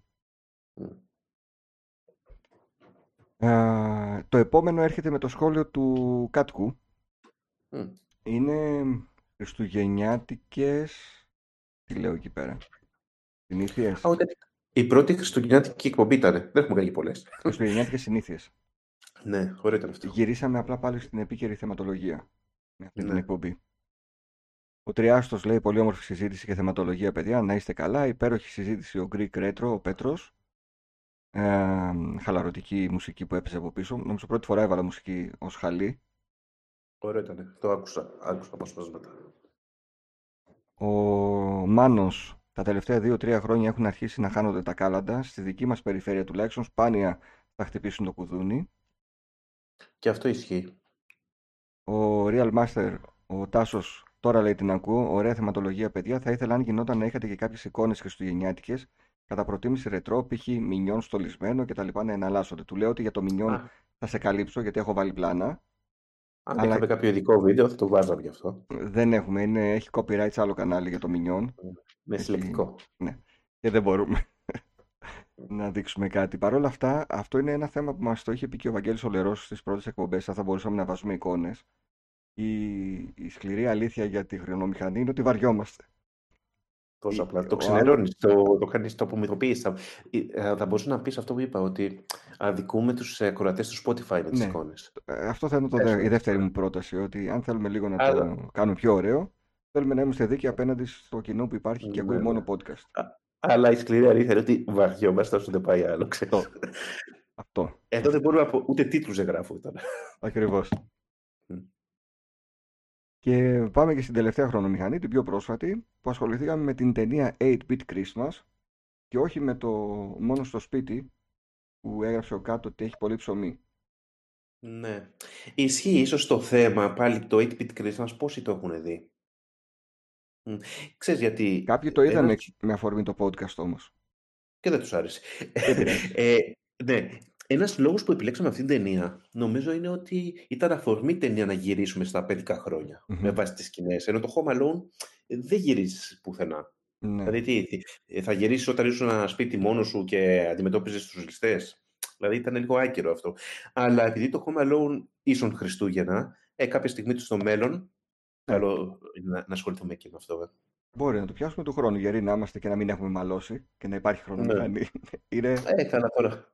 Η πιθανότητα, η, η στατιστική, ξέρεις, δεν είναι υπέρσους το να μην μαλώσουμε μέχρι τα Χριστούγεννα. αλλά Το Θα κάνεις ακούω. ανασκόπηση μόνος σου, ξέρεις. Το ακούω κι αυτό. Ναι. Α, πώς θα σας φαινόταν μια χρονομηχανή με θέμα τα κατοικίδια που είχατε ή έχετε, λέει ο Γιώργος; Μμ, δεν ξέρω τι να μιλήσουμε γι' αυτό. Ναι. Ε, πιο πολύ, Ε, να πηγαίνεις... πιο πολύ Ναι, το δυσάρεστα θέμα- είναι αυτά που μου έρχονται στο μυαλό όταν σκέφτομαι τα κατοικίδια που είχα, Δι- παρά ευχάριστα. Ακριβώς, αυτό είναι. Παρά είναι αρνητικό αυτό, δηλαδή σε στενοχωρεί αυτό το θέμα. Ναι. Δηλαδή, δεν είναι αυτό ότι θα θυμάμαι τα καλά του κατοικιδίου, αφού θυμάσαι, ξέρεις, όταν το έχασες. Δεν ξέρω, δεν, δεν, μου, δεν μου αρέσει ως ε, κλίμα αυτό το Μμμ. θέμα. Ο Sonic λέει να προτείνουμε στη From Software να κάνει ένα παιχνίδι με θεματολογία φρουτοπία Souls. Ναι. Σε στυλ Πινόκιο, ε. Ναι. Ναι. Ο Άρθουρ φέτος λέει και τις δύο φορές δεν μας χτύπησε κανένα παιδί το κουτούνι για τα κάλαντα. Να δούμε τώρα τον Φώτον αν θα έρθει κάποιο. Αν δεν σου ήρθε τα Χριστούγεννα ή την Πρωτοχρονιά, Ε, το να ναι. σου έρθει τα φώτα είναι. Παίξε τζόκερ μετά. Αυτό, αυτό. Είναι τόσο σπάνιο. Ναι, Ο ναι. Χάρης λέει εγώ να κάνω και να μιλήσω για το Continent. Το Continent ήταν το πρώτο μεγάλο σούπερ μάρκετ ας πούμε, στην πόλη. Και είχε και πολύ καλές προσφορές Μμμ. το Continent. Ήταν και στην Αθήνα, δεν ήταν μόνο στη Θεσσαλονίκη. Ναι. Ναι. Ε, στην αρχή λέει ο Ζάπτη, νόμιζα ότι μιλάτε απλά για Χριστούγεννα και ταινίες. Πολύ αργότερα αντιλήφθηκα ότι είναι ταινία. Φαντάσου. Μα ο σκοπός αυτό ήταν ότι. Βέβαια, είπαμε χοντρά spoilers για την ταινία, αλλά μ, είπαμε και κομμάτια, ξέρεις, αναμνήσεις μας από τα Χριστούγεννα. Παρ' όλα αυτά, το 8-bit Christmas, ε, όσοι παίζετε video games, δείτε το. Δεν, δεν θα χάσετε κάτι. Είναι μια μισή ώρα ταινία. Δείτε το. Να δείτε κάτι που το έχετε ξαναδεί. Δώστε Ναι. του μια ευκαιρία. Έχει, έχει μερικές είναι και- σκηνές που είναι ωραίες. Ωραίες, ναι, φυσικά. Με το NES. Με το NES. Χρονομηχανή, τα κλαμπ στο 90s, θέλει ο Κιλιμπόμπο. Και η πόρτα που Ε, έριχναν στα μπακούρια. Εκεί θα, δεν ξέρω, μάλλον θα την κάνουμε την εκπομπή. Δεν μου άρεσαν καθόλου τα κλαμπ στο 90s. Καθόλου Ναι. μα καθόλου. Μμ. Εκεί θα μπιζεριάζω συνέχεια. Δεν έχω αλλάξει ποτέ άποψη για, τα, για το clubbing, κυρίως το 90s, αλλά και αυτό και η πόρτα που έριχναν στα μπακούρια και αυτό είναι ωραίο θέμα. Ναι. Πρέπει να κάνουμε για τα 90s. Αυτό Ε, συμφωνώ με τον Dave. Θα κάνουμε και- μάλλον με αφορμή και την, ε, τη μουσική στα 90s. Τέκνο και τα λοιπά. Ναι, αλλά τα clubs είναι, ξέρεις, δεν είναι μόνο μουσική, είναι όλη η έξοδος. Ναι. Πώς λέμε ότι άλλο ταινίες, άλλο σινεμά. Το σινεμά δεν είναι μόνο οι ταινίες, είναι η έξοδος για σινεμά. Μμμ. Ναι. Θα το κάνουμε. Μμ. Γράφτε το. Γιατί από εμάς Ναι. μην περιμένετε. Ε, ναι, Αν δεν το θυμηθούμε θα το κάνουμε. Ε, Εννοούσα για τις φορές που... Α, που μείναμε μόνοι στο σπίτι, λέω κάτω. Όχι την ταινία. Α, οκ. Ω, α. Φόβος στο σκοτάδι και όλα αυτά. Ναι, οκ. Μμ. Ο Πίκος Απικός. Και δεύτερη πρόταση αποκριάτικα πάρτι και καρναβάλια με τους φίλους. Μπορεί να αρχίσει από παιδικά πάρτι, φοιτητικά, μέχρι και το σήμερα. Φαντάζομαι θα το έχετε ήδη σκεφτεί. Μμμ, ναι. Ε, αυτό σκεφτόμαστε κάθε μέρα. ξέρεις. Κάθε μέρα. ναι. Ή καθαρά Δευτέρα. Η χειρότερη μου γιορτή είναι η καθαρή Δευτέρα. Μμ. Δεν ξέρω γιατί. Πάντα ξενέρωνα γιατί ξέρω ότι την Τρίτη πάω σχολείο. Ναι. Δηλαδή δεν το έβλεπα πολύ σαν τερίνα. Αλλά αυτό με τα καρναβάλια, ξέρεις, γιατί και παλιά, εμάς ερχόντουσαν, τώρα θα, τη- θα την κάνουμε τώρα τη συζήτηση, ερχόντουσαν στους Μμ. γονείς μου γνωστοί τους ντυμένοι καρναβάλια που δεν τους έβλεπες καν ποιοι είναι. Προσπαθούσες να καταλάβεις, να μαντέψεις ποιοι είναι. Ναι. Σκέψου πόσο Όταν δεν- δύσκολο είναι να γίνει τώρα. Ούτε ήταν καλές συστολές, ε. Όχι Ναι. μόνο αυτό, και ο κόσμος ε, γενικά άνοιγε την πόρτα σε ξένους που φοράνε μάσκες. Ενώ τώρα τι να ανοίξει. Τώρα πού να πας και να σε ανοίξουν. Μετά το Scream έχουν χαθεί όλα αυτά. Εσύ, αυτό σκεφτόμουν. Λέω, έλεγε, καθόταν ο άλλος. Και έλεγε, ας πούμε, η μάνα μου, είσαι η Αλέκα και έβλεπες μια μάσκα να, κουνιέται, να κουνάει το κεφάλι έτσι αρνητικά. Είσαι Ναι. ο, η Γεωργία; Όχι. Μμ. Χωρίς να μιλάει. Ε, θα σου βγάλει και ένα μαχαίρι, να στο ρίξει μία εκείνη την Ω, ώρα. ναι, ναι. Μα υπήρχε αυτό στο Scream έγινε σε κάποια από τις πρόσφατες Ναι, ταινίες σε ναι. εισαγωγή. Ναι, Ναι. Κανονικά, scream. Να κάνετε ένα θέμα με σούπερ μάρκετ, λέει ο Άρης. Σας παρακολουθώ ξανά και ξανά. Το, με σούπερ μάρκετ και αυτό ήταν. Ξέρεις, το, δεν νομίζω να ενδιαφέρει πολύ κόσμο αυτό με το σούπερ μάρκετ, αλλά θα μου άρεσε το θεμα Γιατί αλλιώς πήγαινε στο σούπερ μάρκετ με τους γονείς σου και όλα αυτά όταν ήσουν μικρός. Και αλλιώς στην πορεία, όταν άρχισες να πηγαίνεις μόνος σου και όλα αυτά. Θυμάμαι τον εαυτό μου στο σούπερ μάρκετ από τότε που μου έβαζαν να κάτσω στο, καρο... στο καρότσι. Και εγώ το θυμάμαι. Στο, στο καρότσι. Και το, να και εγώ μου το κάνουν θυμάμαι. βόλτα. Και είναι Σωστά. περίεργο το ότι υπήρχε εκείνη η θέση για να κάτσεις το παιδί. Άρα θα κάνουμε αυτό το θέμα. Ναι, Είναι ωραίο. θα το κάνουμε. Ο Δεν το έχω Sonic, σκεφτεί. ο Sonic λέει θεωρώ την ταινία Tetris καλύτερη ρετρό ταινία από την 8-bit Christmas. Ε, ναι, Εγώ δεν τις οκ. βάζω στην ίδια, στο ίδιο ζύγι όμως. Το Tetris ήταν ψευτοσοβαρό. Ε. Ναι. Ναι, δηλαδή Και, και στην αρχή είναι μου άρεσε. στυλ Μετά... mockumentary. Ναι, κάπως έτσι. μπορούσαμε Δεν να ήταν πούμε. ακριβώς. Είναι άλλο είδος ταινία. Εντελώς. Το 8-bit Christmas είναι χαβαλές. Ναι, δεν ήταν άλλο. Αλλά Μμμ. καλό ήταν και το Tetris. Μμμ. Αν και το ψιλοβαρέθηκα να πω την αλήθεια. Αλλά, οκ. Ναι. Macro Ναι. Continent, σαν μακρινή ανάμνηση θα έχω, λέει ο Φατ. Ήμουν Και το μικρός μάκρο. και με σέρνανε εκεί. Με το Macro, το οποίο δεν μπορούσε να ψωνίσεις αν δεν είχες την κάρτα. Ε, υπήρχε μια κάρτα που τι ώρα συνέδινε στον άλλο. Ε, ναι. Ε, μετά σαν πλέον δεν το- χρειάζεται κάρτα, νομίζω. Μόνο για να πάρεις για κόψει τιμολόγιο, ίσως. Και αυτό είχε καλές προσφορές. Είχε κάποια στιγμή ένα PlayStation 2 με δύο controllers και τρία παιχνίδια 75 ευρώ, το Slim. Τα τελειώματα. Και ήταν γεμάτα τα ράφια και δεν φεύγανε. Εγώ θυμάμαι το αδικοχαμένο Dreamcast που το Α. δίνανε 99 ευρώ. Δεν το πρόλαβα να το στο έπαιρνα. μα- 99 ευρώ. Ε, δεν το πήρα γι' αυτό και. Ε, το, ω, ουρές κάνανε, μέχρι το Σύνταγμα να το πάρουν. Ε, και μετά έκλεισε η Σέγγα. Έτσι. Μετά έκλεισε η Ναι. Sega. Άρα Κάνεις- αν δεν έκλεινε, δεν θα το κλαίγαμε τώρα. Ε. Ο Νικόλας λέει: Μουσική σαν 90s έχει πάρα πολύ content σε διάφορα είδη. Ο Πίτερ Άλεξ Μμ. μπήκε. Χρόνια πολλά, λέει: Καλή χρονιά σε όλους. Δεν τα είπαμε. Καλή χρονιά. Α, δεν ξέρω αν έχει γίνει ήδη κάποια χρονομηχανή για κάποιο είδος μουσικής. Δεν έχει γίνει, όχι. Θα γίνει και σε Μμμ. αυτό. Δεν έχουμε κάνει για συναυλίες. Καλά, στάντα θα γίνει για συναυλίες. Ναι. Ο Γιώργος λέει: Πρόσφατα έγινε δημοσκόπηση. Αν είχατε χρονομηχανή, θα θέλατε να βλέπατε αγαπημένο πρόσωπο τελευταία φορά ή να αγοράζατε μετοχές Apple. Το 70% απάντησε μετοχέ. Ναι. Ξέρω εγώ. Εντάξει. Η σκληρή πραγματικότητα. ε. Ναι. Ε, και είναι και επίκαιρη, λέει ο Στέκη, η ταινία Tetris με το τερματισμό μετά από τε- 30 χρόνια από το 13χρονο. Ναι. Το είδα σήμερα κιόλας το ξαναείδα το βιντεάκι αυτό που Το τρελάθηκε ο ξαναείδα, μικρός. Μμ. Ο Βαγγέλης. Είδες πώς έπαιζε. Η Ναι, ταχύτητα. ναι, αυτή, ναι, ναι, απίστευτη. εντάξει, είναι απίστευτο παίξιμο αυτό. Ο Ναι. Βαγγέλης λέει: Θυμάμαι που πηγαίναμε και θέλαμε μια, μισ- ενάμιση αυτοκίνητο να τα κουβαλήσουμε. Τα ψώνια από το. Φαντάζομαι το μεγάλο Από σούπερ ποιο- μάρκετ. Από το ναι. Μμ. Ε, μάκρο και σε αυτά που είπαμε νωρίτερα. ναι. Αλλά μου άρεσε η έξοδος στο σούπερ μάρκετ. Μμμ. Γιατί κοιτούσα τα, για παιχνιδάκια, για Kinder έκπληξη, ξέρεις, τα μικρά Μμμ, αυγά και μμμ. τέτοια. Kinder έκπληξη τα θυμάμαι από μια χρονιά που δίνανε φιγούρες του Disney. Μμ. Ε, Έχουν περάσει πολλά χρόνια, δεν έχει ξαναδώσει νομίζω Disney φιγούρες. Ναι, σωστό. Α, για εκπομπές των 90s, λέει ο Φατ, να πούμε Confucio και τέτοιου στυλ ή για περσόνες Θα των πρέπει 90s να που έχουν χαθεί στο πέρασμα των χρόνων. Θα φάμε cancel, αλλά για Confucio και αυτά, ναι, το θυμάμαι το Confucio Μμμ. στο Star. Που είναι ο Χρονομηχανή, πρόγονος ε, των έχω πάει, αμά. έχω πάει κιόλας στο Confucio σε εκπομπή. Πήγαμε σαν Λύκειο. Σοβαρά. Ναι, ναι, ναι. Ναι. Ήμασταν Α, φιλοξενούμενοι. οκ. Σε δείχνει σε κάποιο επεισόδιο. Αν και δεν, δεν υπάρχουν πολλά επεισόδια στο Ή- YouTube. Δεν ξέρω αν υπάρχει στο YouTube, εγώ το έχω σε βιντεοκασέτα, αλλά Μμ. η αλήθεια είναι ότι δεν πολύ φαίνομαι, κρυβόμουν. Ψιλοπήγαμε το Α. ζόρι και δεν ήθελα να φαίνομαι. Ε, Οκ. ναι, Ήταν καλή εκπομπή. ρε. καλή Ωραία. ήταν. Ναι, δε- ναι, δηλαδή η εκπομπή που είσαι στα παρατεράγουδα μην τη δείξεις, αλλά εκεί στο, Ναι, στο Confucio. το Confucio. ε, Ε, Χρονομηχανή μνημόσυνο κονσολών θέλει ο Ζάπτη. ε, ποια κονσόλα, αν γυρίζαμε στο μέλλον, θα, θα θέλαμε να συνεχίσει και να έχει καλύτερη πορεία. ε. Ναι, ε, εντάξει, Ναι. Δεν έχουμε κάνει για video games πολλά. το, θα το ξαναπούμε ότι ενώ η, χρονο, η Retrópolis γενικά ασχολείται με τα video games, η χρονομηχανή δεν έχει πιάσει καθόλου το θέμα, Μμ. γι' αυτό και μας ακούει κόσμος στις podcast υπηρεσίες. Ναι. Γιατί αυτοί που ακούνε τις χρονομηχανές εκεί σίγουρα δεν βλέπουν Retrópolis. Ναι, και τέτοιο. Αλλά ξέρεις, κάποιο θέμα, δηλαδή φαντα- φα- φαντάζομαι το Game Boy είναι κάτι που ξεπερνά το gaming. Ναι. Είναι pop, pop κουλτούρα. Μμμ. Ναι, δεν μπορείς να πεις ότι δεν είναι. Όπως και αργότερα το PlayStation. Ε, και το PlayStation και το, το Wii πιο λίγο, ε. Λιγότερο. Το PlayStation έχουμε φτά... είχαμε όπως και το Game Boy. Ήσ- το Υπήρχε μια PlayStation είναι στην δεκαετία κουλτούρα. που έλεγες πάω Ναι. να πάρω παιχνίδι κονσόλα ή πήρα Πήρα, τι να πούμε τώρα, το Atari Jaguar και σου λέει άλλος Α πήρες PlayStation. Ναι, ναι, ναι. ναι. Δηλαδή, PlayStation ίσο κονσόλα. Μέρος της κουλτούρας είναι σίγουρα.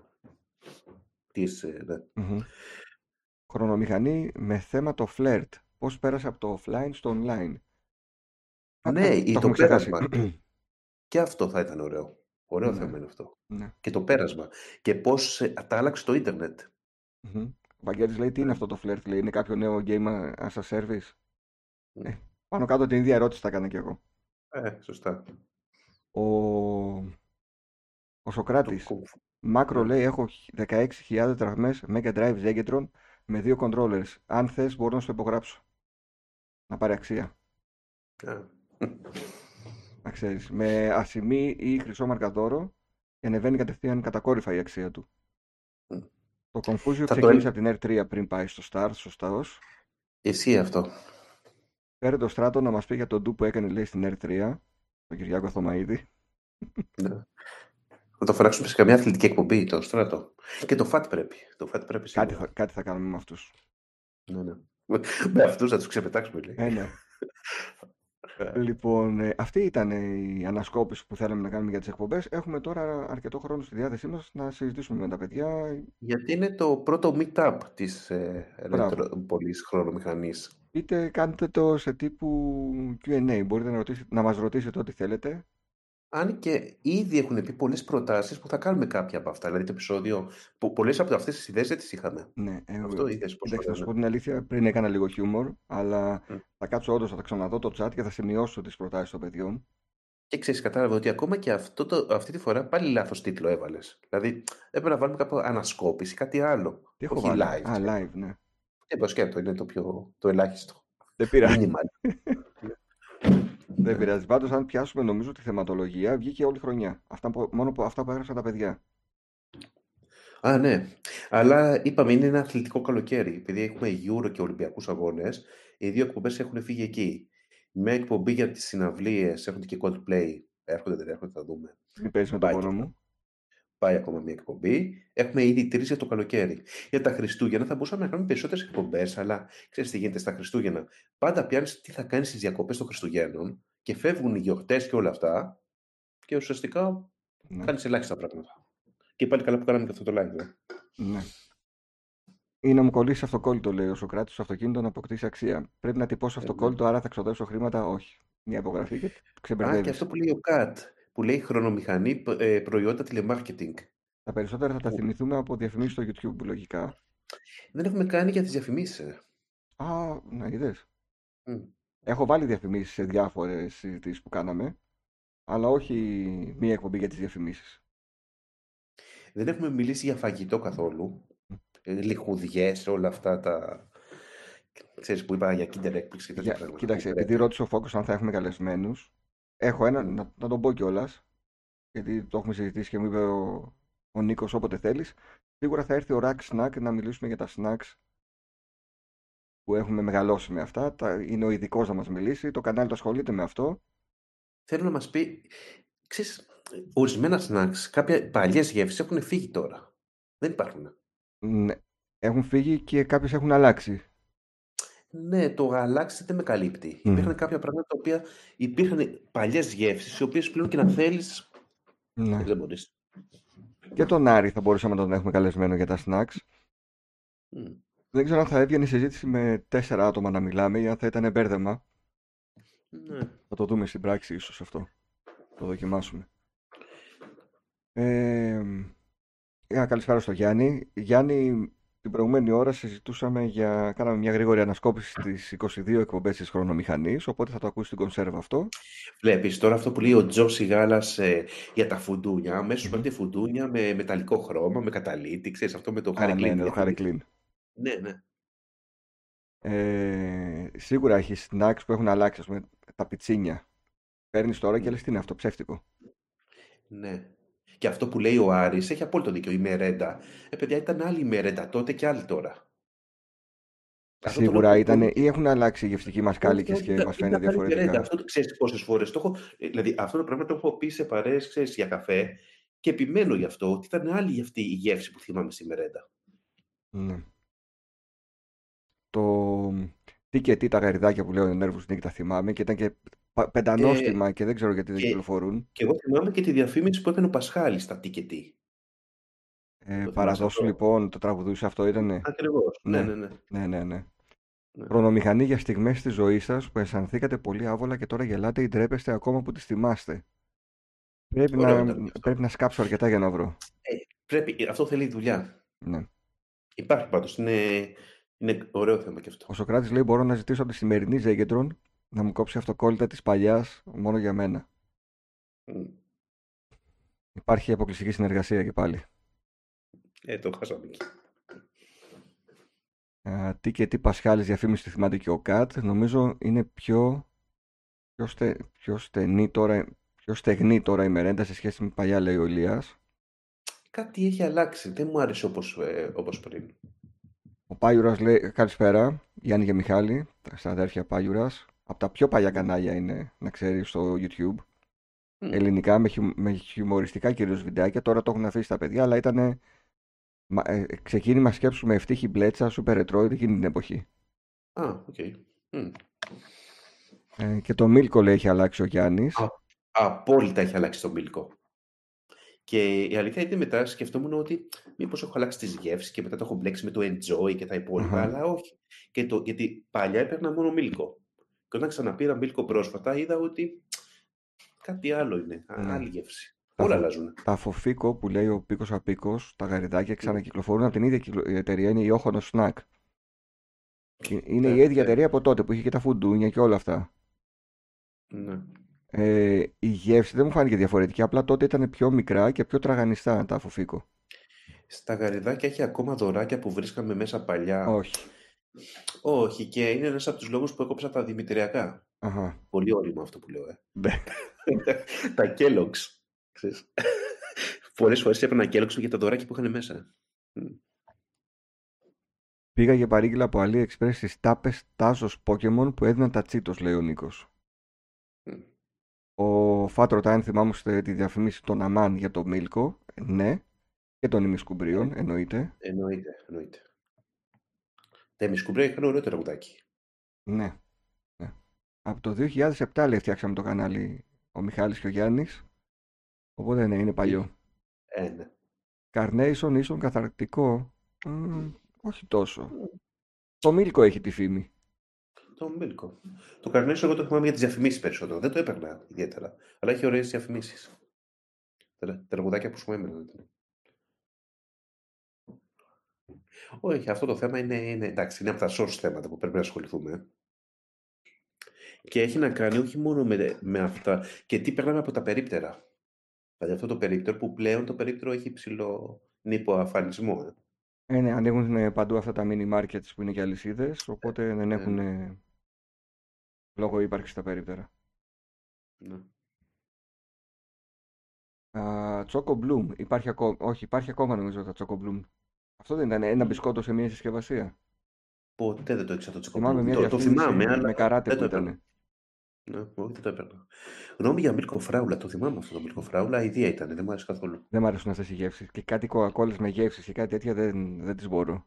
Εγώ θυμάμαι μια πέψη που είχε γεύση βανίλια, Ναι. που ήταν πραγματικά ιδέα.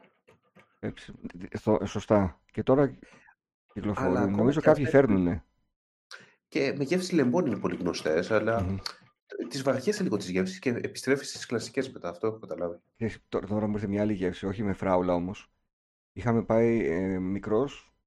Αυτό το που θα πω φαίνεται και από τα σφραγίσματα που έχω. Μου άρεσε Μμ. πάρα πολύ η βανίλια, το υποβρύχιο. Ναι, ε. Δηλαδή εντάξει, μπορούσα να φάω αγαπημένο. ξέρεις, σε τρεις μέρες να, να την τελειώσω. Με κρύο νερό παγωμένο. Ναι, ναι, ναι, ναι, ναι. Ε, τρελαινόμουν για παγωμένο νερό με τη, και το υποβρύχιο. Και κάποια στιγμή πάμε σε μία θεία μου και λέει να σου βάλω λέει βανίλια υποβρύχιο. Ε, Λέω εννοείται. Και μου φέρνει μία που είχε ροζ χρώμα. Ρε φίλε, πήγανε Ροζ και χρώμα. βάλανε γεύση τριαντάφυλλο. Κάτι το θυμάμαι αυτό.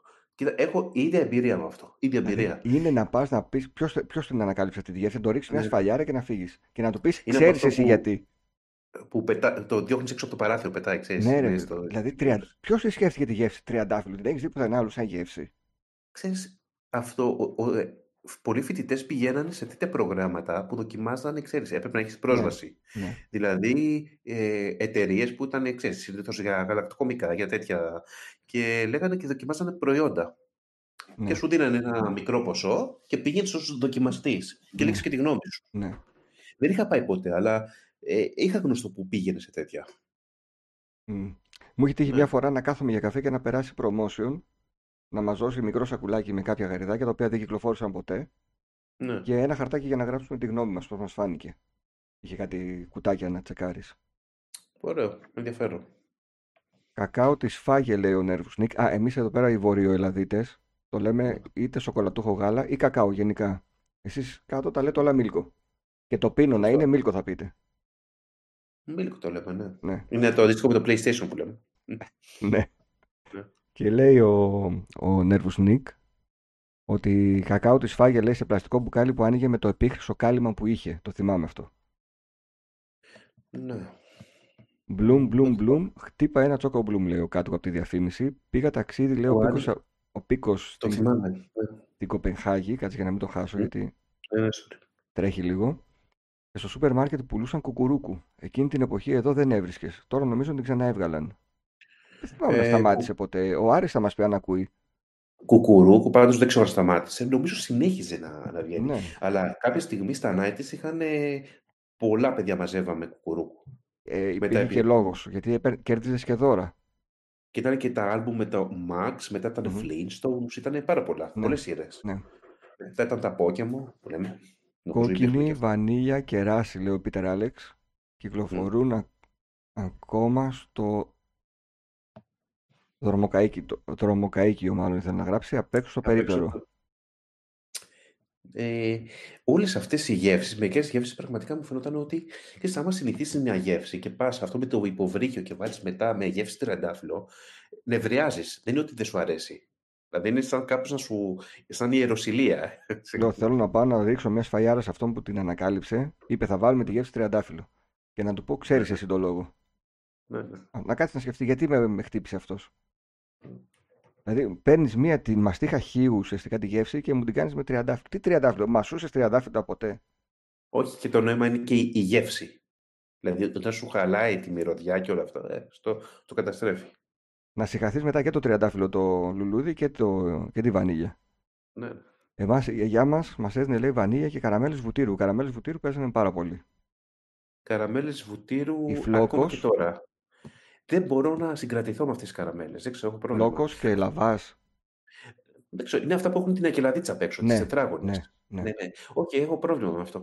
Και ξέρεις το θέμα ποιο. Έχω πρόβλημα, δηλαδή δεν μπορώ να σταματήσω να τις τρώω όταν είναι. και το άλλο πρόβλημα είναι ότι μπαίνουν μέσα στα δόντια μου αυτά και είναι κάθε φορά Ναι. με ενοχλεί. ναι. Αλλά παρόλα αυτά συνεχίζω και τις τρώω. Και είναι μια ε, καραμέλα η οποία απλά ε, ε, σου αρέσει η γεύση της. Ούτε καλή αναπνοή θα σου δώσει, ούτε θα σου μαλακώσει το λαιμό. Και έχω και άλλο θέμα. Έχω θέμα με τα. Τώρα είναι ψυχανάλυση. Είναι με τις καραμέλες που λέω κάθε φορά δεν θα, δεν θα την δαγκώσω την καραμέλα. Α, ναι, εντάξει. Όταν γίνεται Και λίγο λέω, θα- μικρή. Θα μείνω ως το τέλος να τελειώσει ομαλά τη ζωή Ναι, της η καραμέλα. ναι. Ποτέ δεν το καταφέρνω αυτό. Πάντα τη δακώνω. Και σε αυτό και στα παγωτά που εννοείται θα κάνουμε επεισόδιο για τα παγωτά. Ναι, ναι, ναι. Είχα πάντα επεισόδιο, πρόβλημα με το Magnum, το παγωτό. Το θυμάσαι; Αυτό τη Βέβαια, Δέλτα που είχε βέβαια. το, Την πήγε. την πύλια. Ναι. Και λέω στο τέλος θα την αφήσω στο τέλος αυτή, σιγά σιγά, παρά τη δαγκώνω στη μέση και τελειώνει. Η σοκομπάλα έτσι έλεγε νομίζω. Ναι, ναι, ναι. ναι. Αυτές τις καραμελίτσε του βουτύρου τι δίνανε και για αρέστα παλιά. Εννοείται. Κατσίδικα. Σου έλεγε πάρε Ε, και τρεις φυσικά. καραμέλες και είμαστε εντάξει. Ναι, ναι, δεν έχω πάρει για αυτά, ναι. Όπως σε, Απίστευτες σε καραμέλες. παλιό Μεγάλη ψιλικατσίδικο επένδυση. θυμάμαι να αγοράζω. Πώς πασχελέ θέλω 200 γραμμάρια σπόρια. Έπαιρνα 200 γραμμάρια καραμελίτσες στα βατόμουρα. Μαύρα και κόκκινα, τα ζελεδάκια, τα βατόμουρα. Δεν μου άρεσαν αυτά ποτέ. Τα είχε χύμα, όχι όπως τα βλέπεις τώρα στα σακουλάκια. Όχι, τα θυμάμαι, θυμάμαι που τα λες που τα είχαν όλα. Πιο και μικρά τα σε μάζευα. μέγεθος. Ναι, Ναι, εγώ με τη τρελαινόμουν. σπάτουλα όλα αυτά. Ναι, ναι, ναι, τρελαινόμουν. Ε, αλλά δεν μου άρεσαν. Δεν, δεν, μετα- δεν μου άρεσαν πολύ. Ποτέ δεν σταμάτησε κουκουρούκου, λέει ο Άρης. Και εγώ ο αυτό οποίος πιστεύω. Ήμουν Και- σίγουρος ότι θα το θυμότανε. Ο Φατ λέει κουκουρούκου είχε αυτοκόλλητα μέσα. Έχει ακόμα. Έχει, έχει. Σταματήστε νυχτιάτικα, θα πάω στο περίπτερο Σωτήρης. Πού θα βρεις περίπτερο; Μπορεί να έχει εκεί στην περιοχή που μένει, μπορεί να έχει. Να έχει Μα ξεμείνει πλέον τα κανένας. περίπτερα δεν έχουν ούτε εφημερίδες, δεν είναι Ναι, απίστευτο αυτό. ναι. Ή αυτό λέει που είχαν οι γιαγιάδες και μας κερνούσαν σαν χυμό σιρόπι που πρόσθεται νερό για να γίνει χυμός και καλά και η βυσινάδα ήταν έτσι, ήταν πηχτό Ε, Και Η βάζαμε βυσσινάδα ποτέ δεν μ' νερό. άρεσε. Ναι. Ποτέ δεν μ' άρεσε η βυσσινάδα. Τσόκο Bloom, ο Νάσγκου λέει τα ξεσκίζαμε με το λίγο στο χαρτσιλίκι. Τα έψαχνα κάποια στιγμή για την νοσταλγία, αλλά δεν τα έχω δει πουθενά. Κάνε μια βόλτα στο σούπερ μάρκετ γιατί υπάρχουν πλέον. Ναι. Μμ. Ο Ζάπτιμ λέει το τριαντάφυλλο γίνεται και γλυκό. Φτάνει πια. Αφήστε κάτι που να μην το τρώτε εσείς οι άνθρωποι, πραγματικά. Μμ. Κορυφαίο κακάο το τρίκι, λέει ο Γιώργος, κυκλοφορεί στη Θεσσαλία. Παλιά, αν θυμάστε, ο Πάγιουρας υπήρχε ένα που το λέγανε αραπάκι. Υπάρχει και τώρα, αλλά το άλλαξαν όνομα. Τώρα λέγεται σοκοκέικ. Ε, εντάξει, λογικό να το Ε, αλλάξουν παιδιά, όνομα. ήταν Αλλά- λίγο, δηλαδή, εγώ το, το έτρωγα τότε και έβλεπα αραπάκι, ήταν σαν να τρώω το κεφάλι ενός παιδιού που είναι μαύρο. Ναι. Αραπάκι δηλαδή. Καλώς κάνανε και το άλλαξαν και σοκοκέικ. Η γεύση είναι ίδια πάντως. Όπως σε αυτά τα γλυκά, συνήθως βάζω πακετάκι και κάτι ροξάκια και κάτι τουλούμπες που είναι στα περίπτερα. Πόσο συντηρητικό μπορεί να έχουν αυτά. ναι. Που παίρνεις, ανοίγεις το πλαστικό και κολλάει πάνω στην τουλούμπα Ε, ή στο, ε, ή ναι, στο ναι. ροξάκι. Και δεν Τώρα ξέρεις πώς είχαμε- να το κρατήσεις. Το τι ανθυγινά τρώγαμε ε, εκείνα τα χρόνια. Όχι τώρα είναι καλύτερα. Τώρα τρώμε. Ναι, ναι. Γεια σου, καλησπέρα στον Άγγελο τον Αρβανιτίδη. Τα Choco Bloom λέει τα είδα στο σούπερ μάρκετ. Μαφιόζη και επίθεση να κάνεις λέω σλάσιους και να το αφήσεις μετά τριαντάφυλλα στον τύπο με τη γεύση Ε, τριαντάφυλλο. Μα- Εδώ μα- υπάρχει γλυκό του κουταλιού με λιτζανάκι, λέει το τριαντάφυλλο σε πείραξε. Mm. Τι να πω τώρα. Και τα δύο είναι πιο κάτω. Φατ, πατούσες και πατσούλες με 50 δραχμές. Θυμάται. Ναι. Κοκτέιλ τις έβγαμε 100 δραχμές και μετά με 1 ευρώ. Εγώ το θυμάμαι αυτό. Το κοκτέιλ. Ίσως έπρεπε να κάνετε ένα επεισόδιο χρονομηχανής και στο Discord για να ανεβάζουμε και καμιά φωτογραφία παράλληλα στο τι αναφερόμαστε, λέει ο Νίκος. Εκεί πηγαίνει στο. Ξέρεις αυτό με το Spotify που είναι, υπα- έχουν αρκετά άτομα που το ακούν από εκεί. Ναι. Ε, Ε, θεωρώ ότι είναι. Γενικά λίγο η κρίμα να Ρετρόπολης χάσουμε σε αυτά τα κάποια επεισόδια. χρόνια έχει αυτό που λέει ο Σάββας. Έχει κοινό που βλέπει μόνο τα επιτραπέζια. Το ξέρω γιατί το βλέπω στα στατιστικά. Μόνο τα επιτραπέζια, τίποτα άλλο. Μμ.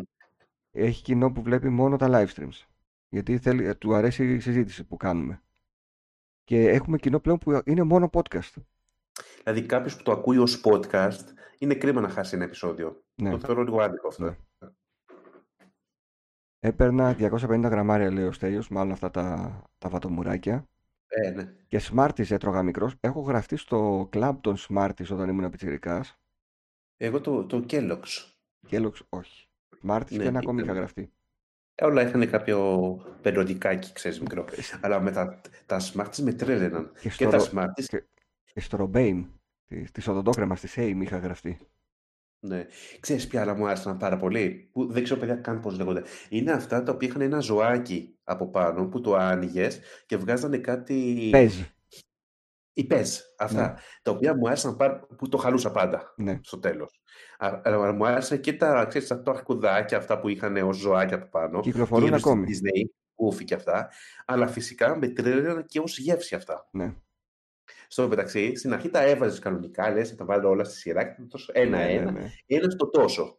Ακριβώς. Έτσι, για να σου φτάσουν. Μετά τα έβαζες όλα από το συσκευή, το είχε σαν παιχνίδι, όλα μια χούφτα εκεί, τα έτρωγε και τέλειωνε. Ξέρεις, ήταν Ε, η κυκλοφορούν ακόμη; απληστία του.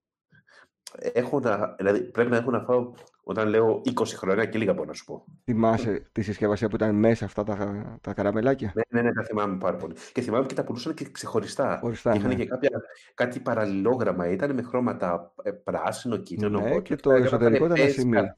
Μπράβο. ασημιά. Το Υπά- θυμάμαι, αλλά υπάρχουν θυμάμαι, ακόμη. ε, πρέπει να πάρω.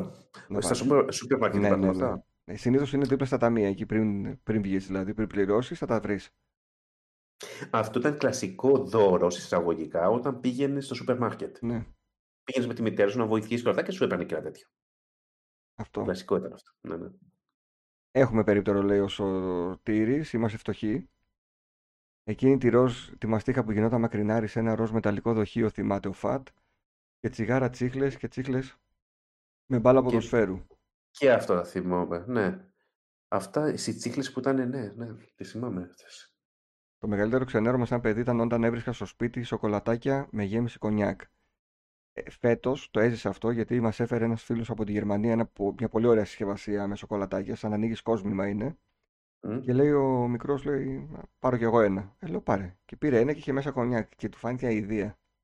Άκου να δεις, είναι από αυτά που λες όταν ήμουν μικρός δεν τα μπορούσα με τίποτα, ήταν ζόγκ, να μην πέσω σε τέτοιο. Ναι. Αλλά πλέον Ε, μου αρέσουν αυτά. Και, Καταλαβες. και είναι και Είναι λίγο αυτό. πιο πικρή, είναι πιο η σοκολάτα, ξε- και περισσότερο κακάο έχουν αυτά. Ποιο παιδί έγραψε με γεύση ούζο; Που είναι ακόμα Καραμέλες με χειρότερα. γεύση ούζο Ναι, θυμάμαι. ναι, ναι. Ε, παίρνετε νερό με γεύσεις ή και ανθρακικό; Ε, όταν είχα την πέτρα και ταλαιπωρήθηκα, μετά έπινε για αρκετό καιρό νερό με ανθρακικό. Το άφησα σε κάποια φάση. Μάλλον θα έπρεπε να το συνεχίσω. Αλλά δεν ξεδιψάω. Ε, αυτό είναι, δεν ξέρω για ποιο λόγο. Δηλαδή, ε, θυμάμαι και όταν είχα πάει στη Γερμανία που πουλούσαν μόνο νερό με ανθρακικό. Ναι, Και σε πολλές χώρες στο εξωτερικό. Ε, δεν ξέρω, ποτέ δεν το συμπάθησα αυτό. Κα- Σαν σόδα μου φαίνεται, που δεν μου αρέσει και η σόδα. ναι. Έξω, άμα πας και ζητήσεις νερό σε μια καφετέρια, θα σου φέρουν με ανθρακικό. Πρέπει να τους πεις ότι θέλω Αυτό. χωρίς. Και, και για κάποιο λόγο είναι αυτό που λες, αλλά δεν το προσδιορίζω ότι δεν, είναι- δεν μπορείς να ξε, ξεδιψάσεις πολύ με αυτό. Ναι, δε, ξέρεις τι, Δεν μπορώ να πω, δεν επειδή μπορώ να είναι το πιω μεγάλη ανθρακικό, ποσότητα. αυτό, δεν μπορείς να πεις ένα ποτήρι γλου, γλου, γλου, γλου, γλου, να το κατεβάσεις ένα Ναι, μπουκαλάκι. ναι, ναι, ναι. Οπότε δεν ξεδιψά κιόλας. Δηλαδή, κυρίως το καλοκαίρι είναι απόλαυση να ή θυμάσαι μετά από, από μπάσκετ, από ποδόσφαιρο, να είσαι κουρασμένος και να πας να γυρίσεις σπίτι και να πιεις έτσι παγωμένο νερό. Καλά είναι προς αποφυγή είναι όλα αυτά, Ναι, αλλά ναι. ξέρεις, το παγωμένο νερό είναι απόλαυση όλο αυτό. Ήμουν τόσο χαζός, λέω κάτω, που έτρωγα κύβους ζάχαρης από ένα βάζο της γιαγιάς. Ναι, και κύβους ζάχαρης. Παίζα ακόμη βγάζουν και μάλιστα λέει πρόσφατα, δεν, δεν το έχουμε πάρει χαμπάρι, είχε Super Mario, Luigi κτλ. Σοβαρά. Να Ε, παίρναμε σίγουρα. τέτοια. Όχι, όχι σίγουρα. Είναι δεδομένο όταν σου λέω ότι είναι αυτά τα οποία τα έχω ξεχάσει ουσιαστικά τις γεύσεις. Και καλώς τα έχω ξεχάσει. Ναι. Γιατί ήταν Εκείνη- εθιστικά αυτά. Και εκείνο το Γιαννάκι της φάγε, θυμάται, λέει ο Φαντ, με ένα μπλε ανάποδο καπέλο, ο οποίος ήταν στα γιαουρτάκια και στο καπάκι είχε μπιλάκια σοκολάτας να βάλεις μέσα. Είχε και Πώς τα άλλο. λέγανε αυτά; Αυτά μου- ήμασταν πιο μεγάλοι εμείς, οπότε εγώ δεν έπαιρνα τέτοια. Ε, φόκο που να θυμηθείς. Λέω ότι το φόκο γιατί τους, α- του άρεσε πάρα πολύ αυτό. Μμ. Ε, αυτά που ήταν, πώς τα λέγανε ρε; Ήτανε, σκέψου ότι ήταν το, όπως το λέει, που είχε μέσα τα μπιλάκια και τα άνοιγες αυτό Ναι, και τα και έβαζες βάζεις μέσα μέσα στο στο γιαούρτι. γιαουρτάκι και είχε το Γιαννάκι που λέει, δε, πιο Big Bubble, ε, πες πώς το λέγανε, υπήρχε όνομα. Big Bubble ευθύνεται για τα υπόλοιπα στραγγίσματα. Ναι. Και τα Big, Big Bubble είχαν, ήταν αυτό το ωραίο, ότι έκανες τις μεγάλες φούσκες και έπαιρνες και δεύτερο και τρίτη Ναι. μαζί τη τσίχλα. Full ζάχαρη. Νομίζω ότι τώρα ευτυχώς οι μαστίγες δεν έχουν πλέον τόση ζάχαρη. Υπάρχουν και αυτές που δεν έχουν καθόλου. Ναι. Και πουλάνε πιο πολύ χωρίς ζάχαρη. Έτσι, ποτέ δεν πέρασα τη φάση να, να μασάω. Junior τα λέγανε, Μμ. σωστά. Μπράβο, Τζο- μπράβο Γιώργο. Ε, junior τα λέγανε, ναι. Και ποτέ δεν είχα περάσει τη φάση να μασάω πολύ τσίχλες. Μμμ. Ξέρεις, δεν το- Όχι. Μου άρεσαν, αλλά εντάξει, σε φυσιολογικά μέτρα. Είχε και άλμπουμ με αυτοκόλλητα αυτό το Junior, θυμάται ο Ακίκος. Ναι, είχε, Ενώ- όλα αυτά είχαν και albums. Όλα αυτά είχαν και albums, εννοείται. Τέλειος λέει μόνο η σουρωτή με λεμόνι ή χωρίς εξεδιψά είναι φυσικό ανθρακούχο νερό.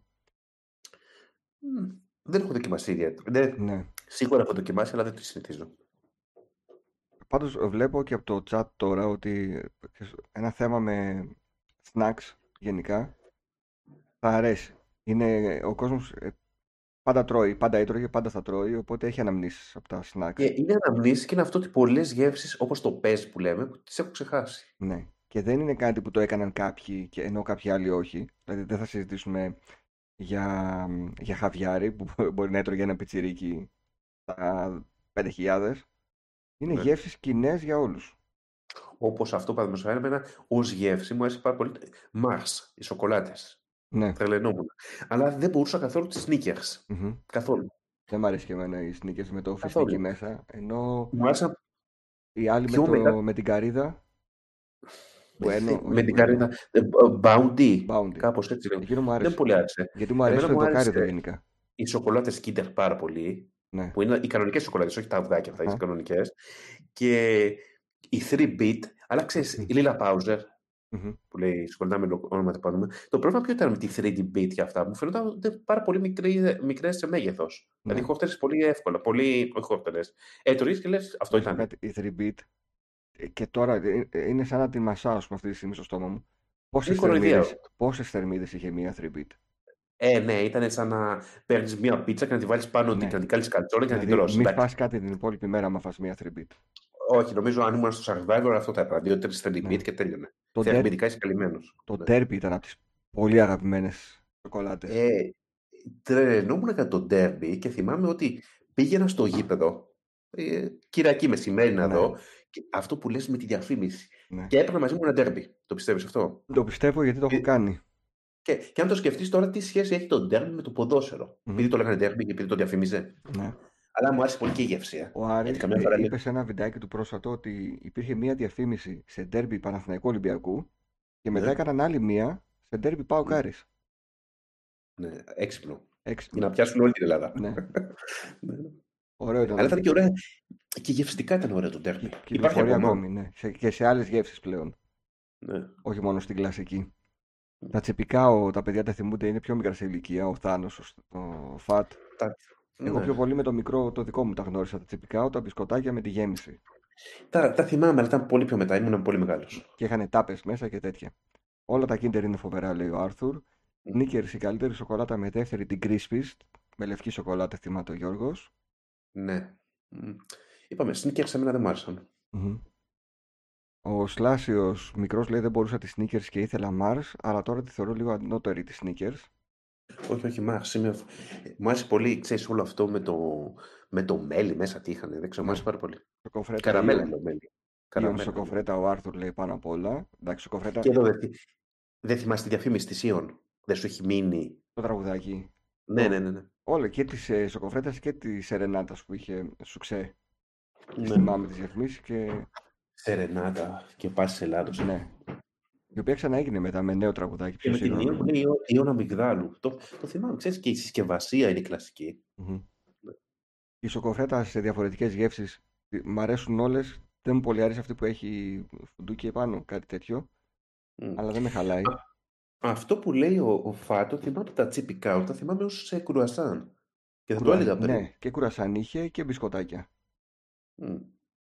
Τα Tronky, θυμάμαι. βέβαια τα θυμάμαι τα Tronky. Γκοφρέτα Δεν με θυμάμαι γέμιση τα Tronky. κακάο και φουντούκια. Με μια ελαφριά στρώση γκοφρέτας. Δεν ήταν... Ναι, δεν το θυμάμαι. Και είχε τρία στάδια. Θα μπορείς να, Μμ. να σπάσεις το πρώτο, να κρατήσεις τα άλλα δύο για να τα φας αργότερα. Δεν το έκανες ποτέ. Ε, Τα θα- Derby- Μαζί θα τα τρώω όλα. Ε, ναι. Τα Derby είναι από τις λίγες σοκολάτες που έχουν παραμείνει όπως ήταν τότε, θυμάται ο Πίτερ. Παραδείγματος χάρη, η Lila Pause που λέει ο Σλάσιο ότι ενώ λες τώρα με γεύση φράουλα, τι βλακιά είναι αυτή. Και όμως μου άρεσε πάρα πολύ με γεύση Μμμ. φράουλα. Μμμ. Πάνω σου ποτέ είναι καλύτερη γεύση από όλα. Ναι. Ψηφίστε Τσοκόντα versus Ferrero Rocher, κύριε Πρέσβη. Τσοκόντα. Ε, τσοκόντα. Ε, Άνετα. και ήταν πάντα Και αυτά που τσο- είχαν οι θείες μου όταν πηγαίναμε επίσκεψη και το Πες θεωρούσα... μου, συνεχίζουν, συ- συνεχίζουν να υπάρχουν τσοκόντα. Δεν ξέρω. Δεν, το, δεν έχω ιδέα. τώρα. Ferrero σίγουρα υπάρχουν. Φέρω σίγουρα, αλλά ποτέ δεν πολύ άρεσαν. Δεν ξέρω. Εντάξει, όχι. Αν είχα. θα- θα- Είδα, το, το τραγικό ήταν αυτά τα. Ότι ξέρεις, υπήρχε το ειδικό για τους καλεσμένους, για όταν έχεις επισκέψεις και πήγαινες και τα άσπαζε. Και ξαφνικά, όταν έρχονταν οι καλεσμένοι, εκεί Α- ήταν α- το πρόβλημα. Αυτό το είχαμε το πρόβλημα όταν ε, περιμέναμε κόσμο, ειδικά κάτι Ναι. Χριστούγεννα και τέτοια που γιόρταζε Ε, ο πατέρας εκεί μου. δεν ξέρω. φέρανε. Τα έβαζε η μάνα μου ξηρούς καρπούς, σοκολατάκια, διάφορα και έλεγε μην δω να λείπει κάτι. Ναι. Κάθε φορά πήγαινα εγώ έπαιρνα δύο αμύγδαλα. Έπαιρνα κάτι ακόμα. Ξέρεις, ήταν η λογική ότι αν λείπει ένα, δεν θα το καταλάβει κανένας. Ναι, Αλλά όταν αυτό το έκανες κάθε μισή ώρα, ναι. δεν Μετά ήταν ένα. πήγαινα και Έπρεπε να σκεφτείς ότι. τα Ναι, μετακινούσα λίγο για να φαίνεται ότι δεν λείπει κανένα. ναι. Όσο γίνεται στο μάτι δηλαδή να μην φανεί, αλλά με καταλάβαιναν πάντα. Δεν υπάρχει τσοκόντα, λέει ο Άρης Αυτό που λέει ο, και ο Ζαπ. Ο Τζ- Για να, το μην, ε, να μην ξεχάσουμε κάποιο μήνυμα. Μμ. Ναι, είπαμε για Λίλα Πάους. Τα mini croissant 7 days. Πολύ μου άρεσαν αυτά. Και κυρίως, αν και αναγνωρίζω κυρίως τα, ξέρεις, τα κλασικά με τη σοκολάτα, αλλά και κάποια άλλα που είχαν με γεύση βανίλια και κάτι άλλα κρουασανάκια, τα μικρά μου άρεσαν. Τα μεγάλα δεν Μμμ. μου άρεσαν. Μμμ. Ναι. Δεν υπάρχει τσοκόντα. Γιατί δεν υπάρχει άλλη τσοκόντα; Δεν υπάρχει ακόμα. Ε. Έχει σταματήσει κρίμα. Είδες, δεν το ήξερα αυτό. Και είναι κλασικό. Δηλαδή, αυτό, αν έλεγες όταν ήσουν στο δημοτικό σοκολατάκια τσοκόντα, ε, όλα τα παιδιά είχαν. Αχα. Δηλαδή, λες και το, το βλέπω μπροστά μου το σοκολατάκι. Τώρα το διαβάζω, λέει, οι φραγκάτι φέρνανε τον πλερώνε. Σοκολάτα Ισχύει που αυτό είναι που συνήθω λέει. σε αεροδρόμια. Ε, ισχύει που αρχόντουσαν. Και όταν ήμουν μικρός δεν μου άρεσαν οι των πλερών. Ναι. ναι. Λοιπόν, άρεσε. υπάρχει ένα ανέκδοτο. ναι. Δεν ξέρω αν θα το πω με πετυχημένο τρόπο, αλλά αν είστε καλοί σε ανέκδοτα μπορείτε να το πείτε και να γελάσουν. Είναι, λέει, συναντιούνται δύο φίλοι και του λέει: Α, δεν σου είπα, λέει, πέτυχα στη Γερμανία το, το Θανάση, λέει, δουλεύει στη, σε ένα εργοστάσιο σοκολάτας, λέει, τον πληρώνε. Όχι, λέει, σε ένα Α. εργοστάσιο σοκολάτας και το ρωτάει ο φίλος σου, τον πληρώνε. Μμ. Λέει, τι ρε, μα τζάμπα θα δουλεύει. Ναι. Ναι, εντάξει. Αλλά πρέπει να το έχεις να το πεις. Εγώ όταν μου το είπα, Ε, ναι, ναι. έσκασα στο γέλιο. Ναι, Σε ναι. εργοστάσιο σοκολάτα, τον πληρώνε. Ε, τι ρε, τζάμπα Πάντως, δουλεύει. έχει, έχει δίκιο ο Το θυμάμαι ότι κάποιος που ταξίδευε ερχόταν από το εξωτερικό, σου έφερε τον πλέον και για ποιο λόγο; Δεν, δεν τα φέρανε στην Ελλάδα, ήταν Δεν πανάκριβα. ξέρω. Ήταν Συνήθως ακριβά. τα βλέπεις στα duty free στα αεροδρόμια.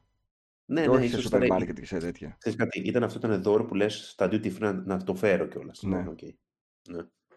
Τα Να μην πω σοκολατάκια αλήθεια. τσέρι λέει ήταν ωραία. Κάναμε τα πρώτα μας μεθύσια. Κερασάκι, σοκολάτα και μέσα ήταν full κονιάκ. ναι, ναι, ναι, αυτά. Μ. Ε, τα οποία μίνι κουρασάκια ήταν και κλασικό για παραλία, λέει ο Νάσγκουλ. Μ. Μίνι κουρασά με, γεύση, σα- με γέμιση σαμπάνια, ναι. Ναι. Λόγω βορρά, ο θείος και η θεία όταν ερχόταν από Γερμανία που μας γέμισαν με Haribo, ζελεδάκια, αρκουδάκια. Όποιος είχε μετανάστες στη Γερμανία, λέει, το ζούσε αυτό. Το θυμάμαι όταν είχες κάποιον που πήγαινε Γερμανία, τα έφερε. Ισχύει. Και τα ζελεδάκια αυτά, τα, τα αρκουδάκια ήταν και είναι κορυφαία. Ναι, εμένα δεν με πολύ άρεσαν, αλλά οκ. Ε, είχες δει την ταινία με τον Robin Williams, το Jack, Ναι, φυσικά. που, που μαζεύει όλα τα ροζ, τα αρκουδάκια να τα δώσει στην Τζένιφερ Λόπες που είναι η δασκάλα του. Δεν, δεν τη θυμάμαι τη σκηνή, Ναι, αλλά... γιατί της, άρεσαν, ε, της άρεσε αυτή η γεύση από το ροζ αρκουδάκι. Μ. Αυτό είναι το που λέει ο Πίτερ Άλεξ, το. Πώς το λένε, Team Ion. Ουσιαστικά ήταν Ion versus Λάκτα. Μ, Ναι, Ναι. ναι, ναι. ναι. Δεν ξέρω, εγώ. Ξέρεις, μου άρεσαν και οι δύο σοκολάτες Και, αυτές. και- ναι, και εγώ τώρα που σκέφτομαι και οι δύο μου Δεν άρεσαν. μπορώ να πω. Γιατί και η Λάκτα μου άρεσε πάρα πολύ. Ξέρεις τι δεν μου άρεσε; Μετά, όταν βγήκαν διάφορες γεύσεις. Μ, Δηλαδή, εγώ θέλω την, την κλασική λάκτα. ναι. Όπως και η Ion. Βέβαια, στην Ion μου άρεσε και η απλή και η αμυγδάλου. Μμμ. Εκεί. Αλλά οι άλλες γεύσεις που βγήκανε δεν αναγνωρίζω καθόλου ε, σοκολάτα υγείας. Ναι. Καθόλου. Δεν, δεν υπάρχουν για μένα αυτά. Τα διαγράφουμε. Η Όχι σε αυτό σοκοφρέτα το μπλε. όμως μου Όχι, αρέσει. τίποτα. Όχι. Η σοκοφρέτα, ναι, εντάξει. Ξέρεις, το πρόβλημα ποιο είναι αυτό που σου λέει ότι σου αρέσει. Αν είχες μια κανονική γάλακτος και είχες μια σοκοφρέτα υγείας, θα έπαιρνες τη σοκοφρέτα υγείας; Πιτσιρικάς όχι, τώρα ναι. Τώρα, τώρα γιατί, γιατί θα σκεφτόσουν Νιώ- την νιώθω, υγεία σου. ναι, ναι, νιώθω τύψεις τώρα αν φάω μια γάλακτος. Πραγμα- πραγματικά είναι πιο υγιεινές αυτές. Ε, δεν ξέρω. Είναι σαν την Αλλά καστανή σου, ζάχαρη που είναι παπάς. Ναι, σου έχει μπει όλο αυτό το κομμάτι ότι είναι Ναι. υγιές. Όχι. Αλλά αυτό που λες, ναι, αν μπορούσα να, να, υπο, να πάρω μια από αυτές τις υγείες θα ήταν της σοκοφρέτα. Θα με Μμ. ξεγελούσε ότι είναι η κανονική γεύση. Ξέρεις τι μπορώ να Αλλά κάνω τώρα που δεν μπορούσα να μικρός με μία σοκολάτα; Μμ. Να φάω μία γραμμή από τη σοκολάτα. Και να πω Α, τώρα φτάνει, μπορείς δεν να το χρειάζεται κάνεις να τη φάω αυτό. όλη. Μπορείς να το κάνεις αυτό. Μπορώ, ναι. Σε λάκτα μπορείς να το κάνεις. Μπορώ. Σε πατατάκια Lay's, το κλασικό που δεν μπορεί να φάει κανένας μόνο ένα. Δεν μπορώ. Είναι λίγα. Σε ξηρούς καρπούς, Δεν μπορώ. Ξηρούς καρπούς κα- ε, μπορώ να τρώω όλη μέρα. ξηρούς καρπούς, ξέρεις είναι αυτά που έλεγα πριν με τα πεζ. Υπάρχουν κάποια φαγητά τα οποία δεν μπορώ να κρατηθώ. Δηλαδή λες ότι αυτό που λες, ας κρα... καπρίς. Ναι. Μόνο όταν τα βαριέμαι, ξέρεις, αλλά σε κάποια φάση στα καπρίς δεν μπορώ να πω, α, θα πάρω ένα μπαστούνάκι και μετά από λίγο θα πεις, να πάρω ακόμα ένα, να πάρω Ναι. ένα και μετά Ναι. αδειάζει. Ναι. Υπάρχει, Αλλά ξη... στη, σοκολάτα, στη λάκτα και εγώ δεν, δεν μπορώ να κρατηθώ εκεί. Εγώ μπορώ. Υπάρχει ξηρός καρπός που να σου αρέσει πάρα πάρα πολύ και να μην τον είχατε συχνά γιατί είναι ακριβώς. Μμ, Έχω δύο κατά νου. το, προσπαθώ να θυμηθώ το όνομα. Είναι ένα παράξενο. Κάσιους. Ναι. Τα Πεντανόστιμο. Κάσιους είναι, ναι, ούτε εκεί δεν μπορώ να κρατηθώ. Και το άλλο ποιο θα ήταν, κάτσε να σου πω ποιο είναι. Όχι στα ραγάλια, τα αριστερική Λοιπόν, νότια, όχι. εμένα το ένα είναι το φιστί και γίνεις, Φυστή και γίνεις. που αν Τρελαίνομαι. πετύχω νόστιμο τρελαίνομαι. Μμ. Και το άλλο είναι το λευκό αμύγδαλο. Το άσπρο Δεν μου έρχεται αμύγδαλο, το καν. αλατισμένο, που είναι πεντανόστιμο. Τελικά ξέρεις, είναι ό,τι είναι αλμυρό είναι νόστιμο. Ναι. Παίρνω και Τελικά. ανάλα τους ξηρούς καρπούς για να, να το παίξω και καλά ότι προσέχω, αλλά Ε, δεν μ' είναι, αρέσουν. είναι. Η ανάλατη ξηρή καρπή είναι για να τρώνε οι άλλοι ουσιαστικά, δεν είναι. Ναι, Θες να το έχεις για... δεν μ' αρέσουν. Τέλος πάντων. Μμ. Α, μαζί σου λέει ποτέ μαύρη σοκολάτα ο Άρης, μόνο γάλακτος. Kinder Δεν μπορώ Delice. καθόλου την μαύρη σοκολάτα. Λεγόταν οι γαλακτοφέτες, το φρέσκο και υγιεινό κορατσιό που σε γεμίζει ενέργεια, έλεγε η διαφήμιση. Στάνταρ. Μμ. Εν τω μεταξύ, λέει, αυτή τη στιγμή κάνετε live χρονομηχανή με θέμα τι λιχουδιές. Δεν έχει σημασία ό,τι και να κάνουμε. Ναι. ναι, είναι, είναι τεράστιο θέμα. Ξέρεις, έχω κολλήσει τώρα με την τσοκότα που έχει σταματήσει, το πιστεύεις; Ναι, ρε, εσύ. Η Τζοκόντα η οποία Γιατί- το πάνω μέρος είχε τι είχε μέσα τριμμένο αμύγδαλο. Είχε κάτι περίεργο, εκείνο ήταν το ωραίο. Και σωστό είναι αυτό, αλλά θυμάμαι πολύ καλά και το, το εξώφυλλο που έχει τη Τζοκόντα ναι, πάνω, το ναι. σκίτσο και όλα αυτά. Ξέρεις, έχω πάθει με Είναι. αυτό. Όταν Ναι. είδα τη Μόνα Λίζα από κοντά δεν μου έκανε καμία εντύπωση. Σοβαρά. Ναι. Την Την είχα δει έχεις φάει τόσες πολλές φορές φορές. παντού και την είχα Ναι. φάει. Στα σοκολατάκια, σε βιβλία, σε. ατε- Παντού ρε φίλ, παντού. Που Όταν πήγα και την είδα, α, είπα εντάξει, οκ, αυτό είναι ο πίνακας. Καλά, η αλήθεια ήταν ότι και ως πίνακας, εγώ το περίμενα πολύ. με- ότι- Το είχα δει σε μικρότερη ηλικία Ναι. και περίμενα ότι θα ήταν πολύ μεγάλος ο πίνακας. Ναι. Κάτι εντυπωσιακό, ξέρει, έβλεπες τις τοιχογραφίες, Ναι, τα ναι, πίτσια ναι. και αυτά. Και πηγαίνεις και βλέπεις τη Μόνα Λίζα και βλέπεις αυτό το πίνακα σιγά. Ναι. Και έχει άλλους πίνακες εκεί που είναι 500 τετραγωνικά. Ναι, και δεν ήταν κανένας. Και έβλεπες ουρές και όλα αυτά στη Μόνα Λίζα. Ναι. Ναι. Οκ. Το φιστίκι Αιγίνης, το αμύγδαλο, το ψημένο, το καθαρισμένο και το κάσιους είναι εθιστικά, αλλά είναι τόσο ακριβά που ποτέ δεν τα αγοράζουμε. Και όπου τα έβρισκα, τα, τα έτρωγα με, με τη μία, δεν μπορούσα να κρατηθώ. ναι, ναι, ναι. Τα, και εγώ τα τσάκιζα αυτά. Η τσοκόντα Τα είχε κάσια. μόνο γέμιση σοκολάτα, ναι, αλλά ήταν σοκολατένιο. Η πρώτη στρώση είχε κάτι που ήταν. Κάτι. Δεν ξέρω. κι εγώ. είχε Το ένα θυμάμαι ψηλό ότι ξηρό είναι- καρπό και από κάτω ένα πάλι σοκολάτα. Ακριβώς. Δεν ήταν ομοιογενές. Η γνώμη για σταφίδα σε μείγμα ξηρών καρπών, μόνο σε στραγάλια μπορώ να την ταιριάξω. Η σταφίδα δεν μ' αρέσει. Δεν μ' αρέσει. Αν είχα σταφίδες θα, θα τις Ναι. τσάκιζα τώρα. Συγκριτικά δεν μ' αρέσει. Γιατί λένε ότι όταν πάει κάποιος φαντάρος και κάνει κοπιά να τρώει σταφίδες, λέει για να ζεσταθεί, ισχύει; Ε, θερμιδικά και καίει περισσότερο. Αυξάνεται το Δεν με, ξέρω. μεταβολισμό. Το, Ε, το θυμάμαι φαντάζομαι. πάντω έτσι, σαν έκφραση να Ό- παίρνει. όλα, αυτά, όλα αυτά είναι θερμιδικά, είναι βόμβες. Ναι. Οι ξύκαρποι. Μμμ. Βέβαια, καλύτερα να, δεν είναι καλύτερα να, φας, να πάρεις θερμίδες από ξηρούς καρπούς αντί από κάτι που είναι λιπαρό. Α, εντάξει. Ε, Θα μου πεις, ναι, ε, θα γίνεις είναι αυτό που- παχύ από τα αμύγδαλα, ας πούμε. Εντάξει. αν είναι να γίνεις, αρχίσει να είναι, είναι καλύτερο να γίνεις από τους πιτόγυρους παρά από το... Ξέρεις, είναι, είναι, βέβαια αυτό είναι τραγικό έτσι λες. Είστε Ότι- σίγουρα γιατρός. Ναι, ναι, ναι. Ότι θα πάρεις τις ίδιες θερμίδες. Είναι αυτό οι καλές και οι κακές θερμίδες. Ναι. Ε. Τέλος πάντων. Εντάξει, οκ. Αν τσακίσεις ε, ένα κιλό, δεν ξέρω και εγώ τι φιστίκια και όλα αυτά. Η Kinder λέει Δεν το κάτι λέει. άλλες γαλακτοφέτες σαν κρύο κέικ, αλλά το σταμάτησε. Ναι, δεν μ' άρεσε εκείνο. Η Kinder είχε πράγματα. Το... Εγώ μου άρεσαν οι κλασικές Kinder κανονικά, οι, ξέρεις, Ναι, τα...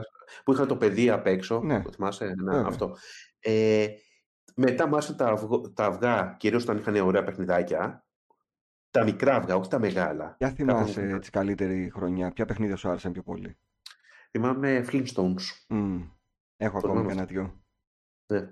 Γιατί είχε και το αυτοκινητάκι που το έφτιαχνε, είχε Ναι. διάφορα εκεί. Δεν ήταν μόνο οι φιγούρες του. Και τότε Θυμάσαι ήταν και λόγω της ταινίας και ήταν και. μια χρονιά που είχε τα νανάκια και είχε κάτι νάνους. Ναι, και αυτό το θυμάμαι. Τα είχε, ο αδερφός μου μάζευε τότε. Ο μεγάλος αδερφός μου. Πήγαινε, έπαιρνε τσιγάρα και ό,τι ρέστα είχε τα έπαιρνε αυγά Kinder. Και στρουμφάκια και τέτοια. Αλλά ξέρεις τι γινότανε. Δεν ήταν ότι τα έπαιρνα μόνο για τα, για τα παιχνίδια, γιατί μου άρεσε πολύ και το Kinder. Μμμ. Δηλαδή υπήρχαν άλλα. Η κουκουρούκου. Πόσο να σου άρεσε αυτή η κουκουρούκου; Την έτρωγες, δεν σου λέω θα την πετάξεις.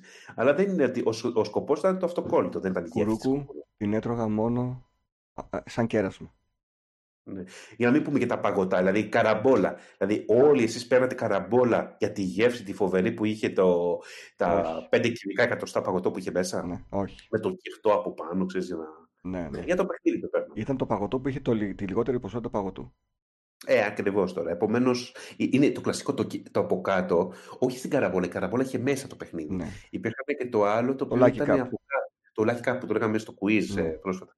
Και εκεί το οποίο ήταν κυρτό. Δηλαδή Μμμ. προσπαθούσαν να κλέψουν και σε αυτό. Γιατί Σωστά. απ' έξω δεν το καταλάβαινες αυτό. Ναι. Αλλά και πάλι το τελευταίο που σε ενδιαφέρει ήταν το παγωτό. Αν είχες το παγωτό θα έπαιρνες σκονάκι, δεν θα έπαιρνες αυτά. Δίνει θερμίδες, λέει, σταφίδα σε συνδυασμό με το κονιάκ και σε κρατάει ζεστό σε σκοπιά. Ε, πόσο κονιάκ, δεν θα γίνει μετά ζάντα. Πού, πού έκανες στρατό, πραγματικά; Δεν ξέρεις, Λες και. ε, Σίγουρα μου από βγάζει Εύρο θα έχει περάσει. Τραγιάσκα, ναι, μου βγάζει Ρωσία σε τέτοιο, σε βόρεια. ναι. Καζακστάν. Ε, τρέχει, τρέχει το νερό γάργαρο και γλυκό και τα πιο νόστιμα φρούτα βάζουμε μέσα στο χυμό, λέει ο Φατ. Δεν θυμάμαι τι Τι έχει τραγουδάκι πάθει αυτό. Αυτό. Και εγώ δεν το θυμάμαι καθόλου. Η μυρωδιά του ντουλαπιού κάτω από την κρυσταλλιέρα που είχαν τα ποτά και τους ξηρούς καρπούς εμβληματική. Συνήθως Ναι, μύριζε εννοείται. κάποιο κονιάκ έντονα. Κονιάκ. Γιατί είχαν την πιο έντονη γεύσης γι' αυτό. Ναι. Αλλά είναι χαρακτηριστική μυρωδιά, ναι. Μ' αρέσει να σπάω και καρύδια. Λέει. Θα το προσέξεις αυτό, λέει ο, ο Ζαπ. Μ' αρέσει να σπάει καρύδια. Έχω έναν γείτονα εδώ απέναντι. Κάθεται όλο το Μμ. μεσημέρι στο μπαλκόνι. Το καρύδι. Πόσο ενοχλητικό Μακάρι. είναι αυτό, ναι. Εντάξει, ρε φίλε, είναι 3,5 την ώρα, 4, 4,5. Πρέπει να σε ακούω να σπάς καρύδια. Μπε στο Γιατί σπίτι να σου τα μέσα σπά- και σπάστα, ρε φίλε. Ε, για να μην λερώ στο σπίτι βασικά, ε, να μην φεύγουν τα Ε, ναι, παιδιά. εντάξει. Αλλά τι φταίεις και εσύ. Χθε Ναι. έσπαγε καρύδια, σήμερα πήρε τον τροχό, έκοβε ξύλα. Να πάει να κοιμηθεί δεν μπορεί, ε, με Ναι, τίποτα. και όχι ξύλα για τον τζάκι. Πέ, Ό,τι βρίσκει ξύλινη ντουλάπα, την παίρνει και την κάνει μετά ροδέλες. Μμ. Δεν του να βρίσκεται. Α, κάνουμε για, να, για τους γείτονες μια χρονομηχανή κάποια στιγμή. Περισσότερες θετικές ή αρνητικές εντυπώσεις από γείτονες. Νομίζω συνήθως είναι. Ξέρεις, είναι αυτό που λέμε ότι θα θυμηθείς. Είναι ο νόμος του Μέρφυ. Ναι. Όταν η φέτα πέσει με, την, ε, με φάτσα το βιτάμ κάτω. Ε. Ναι, Δηλαδή και τους γείτονες θα θυμηθείς τους κακούς γείτονες, όχι τους κακούς θα καλούς. θυμηθείς, ναι. Ναι, ναι, Το, αυτό το είναι. μόνο που θυμάμαι έτσι λίγο χιουμοριστικό γειτονικό ζευγάρι να έχω σε ένα άλλο σπίτι που ήμουν παλιότερα, Μμ. οι οποίοι πριν κάνουν σεξ κάνανε, παίζαν το παιχνίδι του σκύλου με τη γάτα. Α, Και άκουγες νιάου Ε. νιάου, γαβ γαβ γαβ και μετά Ναι. άκουγες άλλα πράγματα. ναι. Και το έκανε μόνιμα αυτό, ε. Μόνιμα. Μόνιμα. Μόνιμα, ε. Μέχρι που κάποια στιγμή έμεινε έγκυος η κοπέλα και σταμάτησαν τα νιαουρίσματα και τα γαδιέσματα Άρα, Και, ναι. και μετά έφυγα. Εγώ ξενίκασα και πήγα αλλού. Αλλά ήταν, είχε πλάκα. Έλεγες δεν είναι δυνατό γιατί μετά και τους έβλεπες ρε παιδί μου στα σανσέρ και τέτοια. Σοβαρή. Μμ. Που να ήξεραν ότι ακούγονταν όλα. ναι. Αυτή η ηχομόνηση. Ε. Ναι. Και, Πρόβλημα. και καινούργια οικοδομή. Ε, Σάβα, μπορούμε να κλείσουμε νομίζω. Ναι. Μα ακόμα δεν έχει συμπληρώσει μια ώρα. Ξέρεις, είναι το κλασικό, ναι. Είμαστε μία ώρα και 50 λεπτά. Αν αντέξει να το πάμε δύο ώρες, το πάμε. Αλλά Πόσο είναι; Ό,τι θέλεις.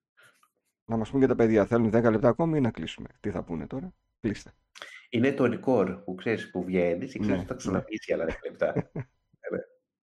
Είναι το κλασικό. Καμιά φορά συζητάμε για τα επεισόδια. Που, καλό βράδυ, αμέσως ο Ζαπ. Κατευθείαν να μας βιάστηκε. Το, το, αυτό το καλό βράδυ, παιδάκια του Ζαπ, είναι αυτό το, σ- το σκηνικό που είσαι στο πάρτι και περιμένει. Βαριέσαι, δεν, δεν περνάς καθόλου καλά. Ναι. Και περιμένεις να φύγει ο πρώτος να την κάνεις κι εσύ. Αχα. Να μην, να μείνει ο πρώτος και πούνε. Κανένας δεν θα πει τίποτα. Το έχω πάθει Δεν σε, σε γλέντι γάμο αυτό. Να περιμένω να φύγει κάποιος, να μην είμαι ο πρώτος. Ε, Έλα, να, να μην είμαι πρώτος, ξέρεις, να, να χωθείς εκεί Ναι, μαζί ναι, με τους ναι. άλλους που χαιρετάνε, να φύγεις και εσύ να την κάνεις. ναι, ναι, ναι. Α, Έχω, αυτός έχω τέλος. φύγει από γάμο χωρίς να χαιρετήσω. Ε, το είχα πει στο, γάμο, στο επεισόδιο για το γάμο. Δεν αυτό, θυμάμαι, ότι- αλλά τώρα το θυμήθηκα. Μα και εγώ λες και θυμάμαι τι λέω. Αλλά ε, θυμάμαι φορά που να περιμένω να χορεύει το ζευγάρι Ναι, ναι. για ναι. να φύγω και να χαιρετήσω, ξέρεις, να κάνω το, το σήμα από μακριά και να την κάνω. Να γλιτώσω και τις χαιρετούρες έτσι. Ναι. Και ένα άλλο που θυμάμαι, ε, δεν θυμάμαι αν το είπα στο στη χρονομηχανή, σε γάμο, είναι που πήγα στο, γα- στο κουμπάρο μετά τη, χε- μετά τη στέψη, πας να χαιρετήσεις. Τι ακριβώς λες. κουμπάρο; Δεν ήξερα, Ναι. λες πάντα άξιος. Εγώ Τι, ήμουν και το πιτσιρικάς τώρα 19 χρόνια, τι ήμουν, 18. Να σας ζήσει, λες εκεί Και πέρα. του λέω μπράβο. Μπράβο, πάνω συγχαρητήρια. Του thumbs up, ξέρεις. Και με κοιτούσε το παιδί.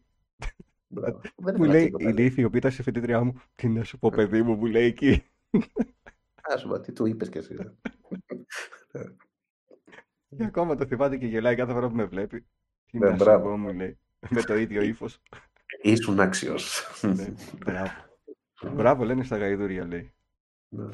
Πο- Σε πολλά επεισόδια στη χρονομηχανή, ξέρεις, μιλούσαμε και έφτανε η ώρα, ξέρεις, και ουσιαστικά ήταν, οκ, έχουμε πει Πάλι τόσο. αρκετά. Ναι. Ναι, ναι, ναι, είναι αυτό.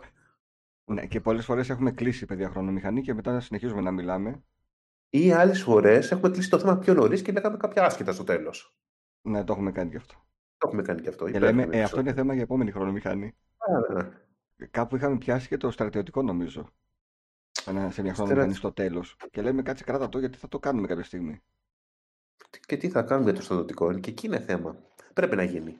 Πρέπει να γίνει. Είναι, ε, αν και ποτέ δεν ήμουν φαν με τις ιστορίες, πάντα με κούραζαν για το στρατό. Ναι, ναι. Αυτό που λες να Με- πω ιστορία για το στρατό. Ξέρεις γιατί με κούραζαν; Γιατί πόσο καιρό έκανε στρατό και θα θυμάσαι όλες αυτές τις ιστορίες. Μμ. Δηλαδή δεν είναι όπως στο σχολείο που ήμασταν, ξέρεις, πόσα χρόνια ήμασταν στο σχολείο. Ήμασταν έξι στο δημοτικό, Ναι. έξι μετά άλλα γυμνάσιο λύκειο. Δηλαδή 12 χρόνια, άλλα 12 χρόνια, άλλο ένας χρόνος το Ναι. πολύ. Δηλαδή έχει διωγγωθεί το κομμάτι στρατός. Ε, Αυτό πάντα πιστεύω. δύο θέματα συζητήσω με κουράζουν όταν είμαι με παρέες. Ο στρατός και το μωρό. Ε, είναι το ενοχλητικό. Αυτό κάποια στιγμή θα, θα πάει στην πρωτοβουλία και θα πεις, γιατί εκεί θα, εσύ θα μιλάς που ξέρεις, αλλά ε, όταν βγαίνεις και μια παρέα, παραδείγματος χάρη, και έχει ένας εκεί και έκανε παιδί. Παντρεύτηκε και έκανε παιδί.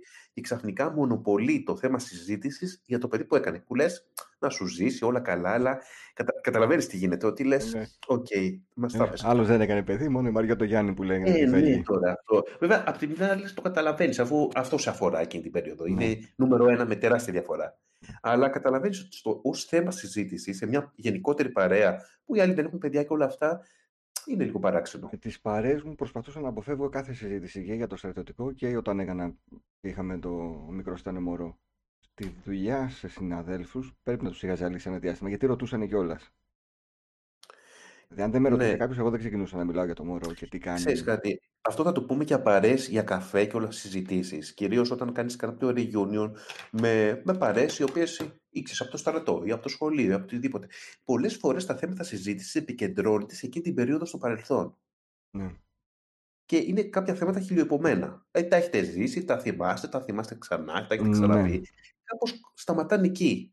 Και μετά όταν πηγαίνεις σε άλλα θέματα, βλέπεις ότι είτε έχουν αλλάξει συνήθειες, χόμπι, τώρα το άλλο και είναι λίγο πιο άβολη η συζήτηση.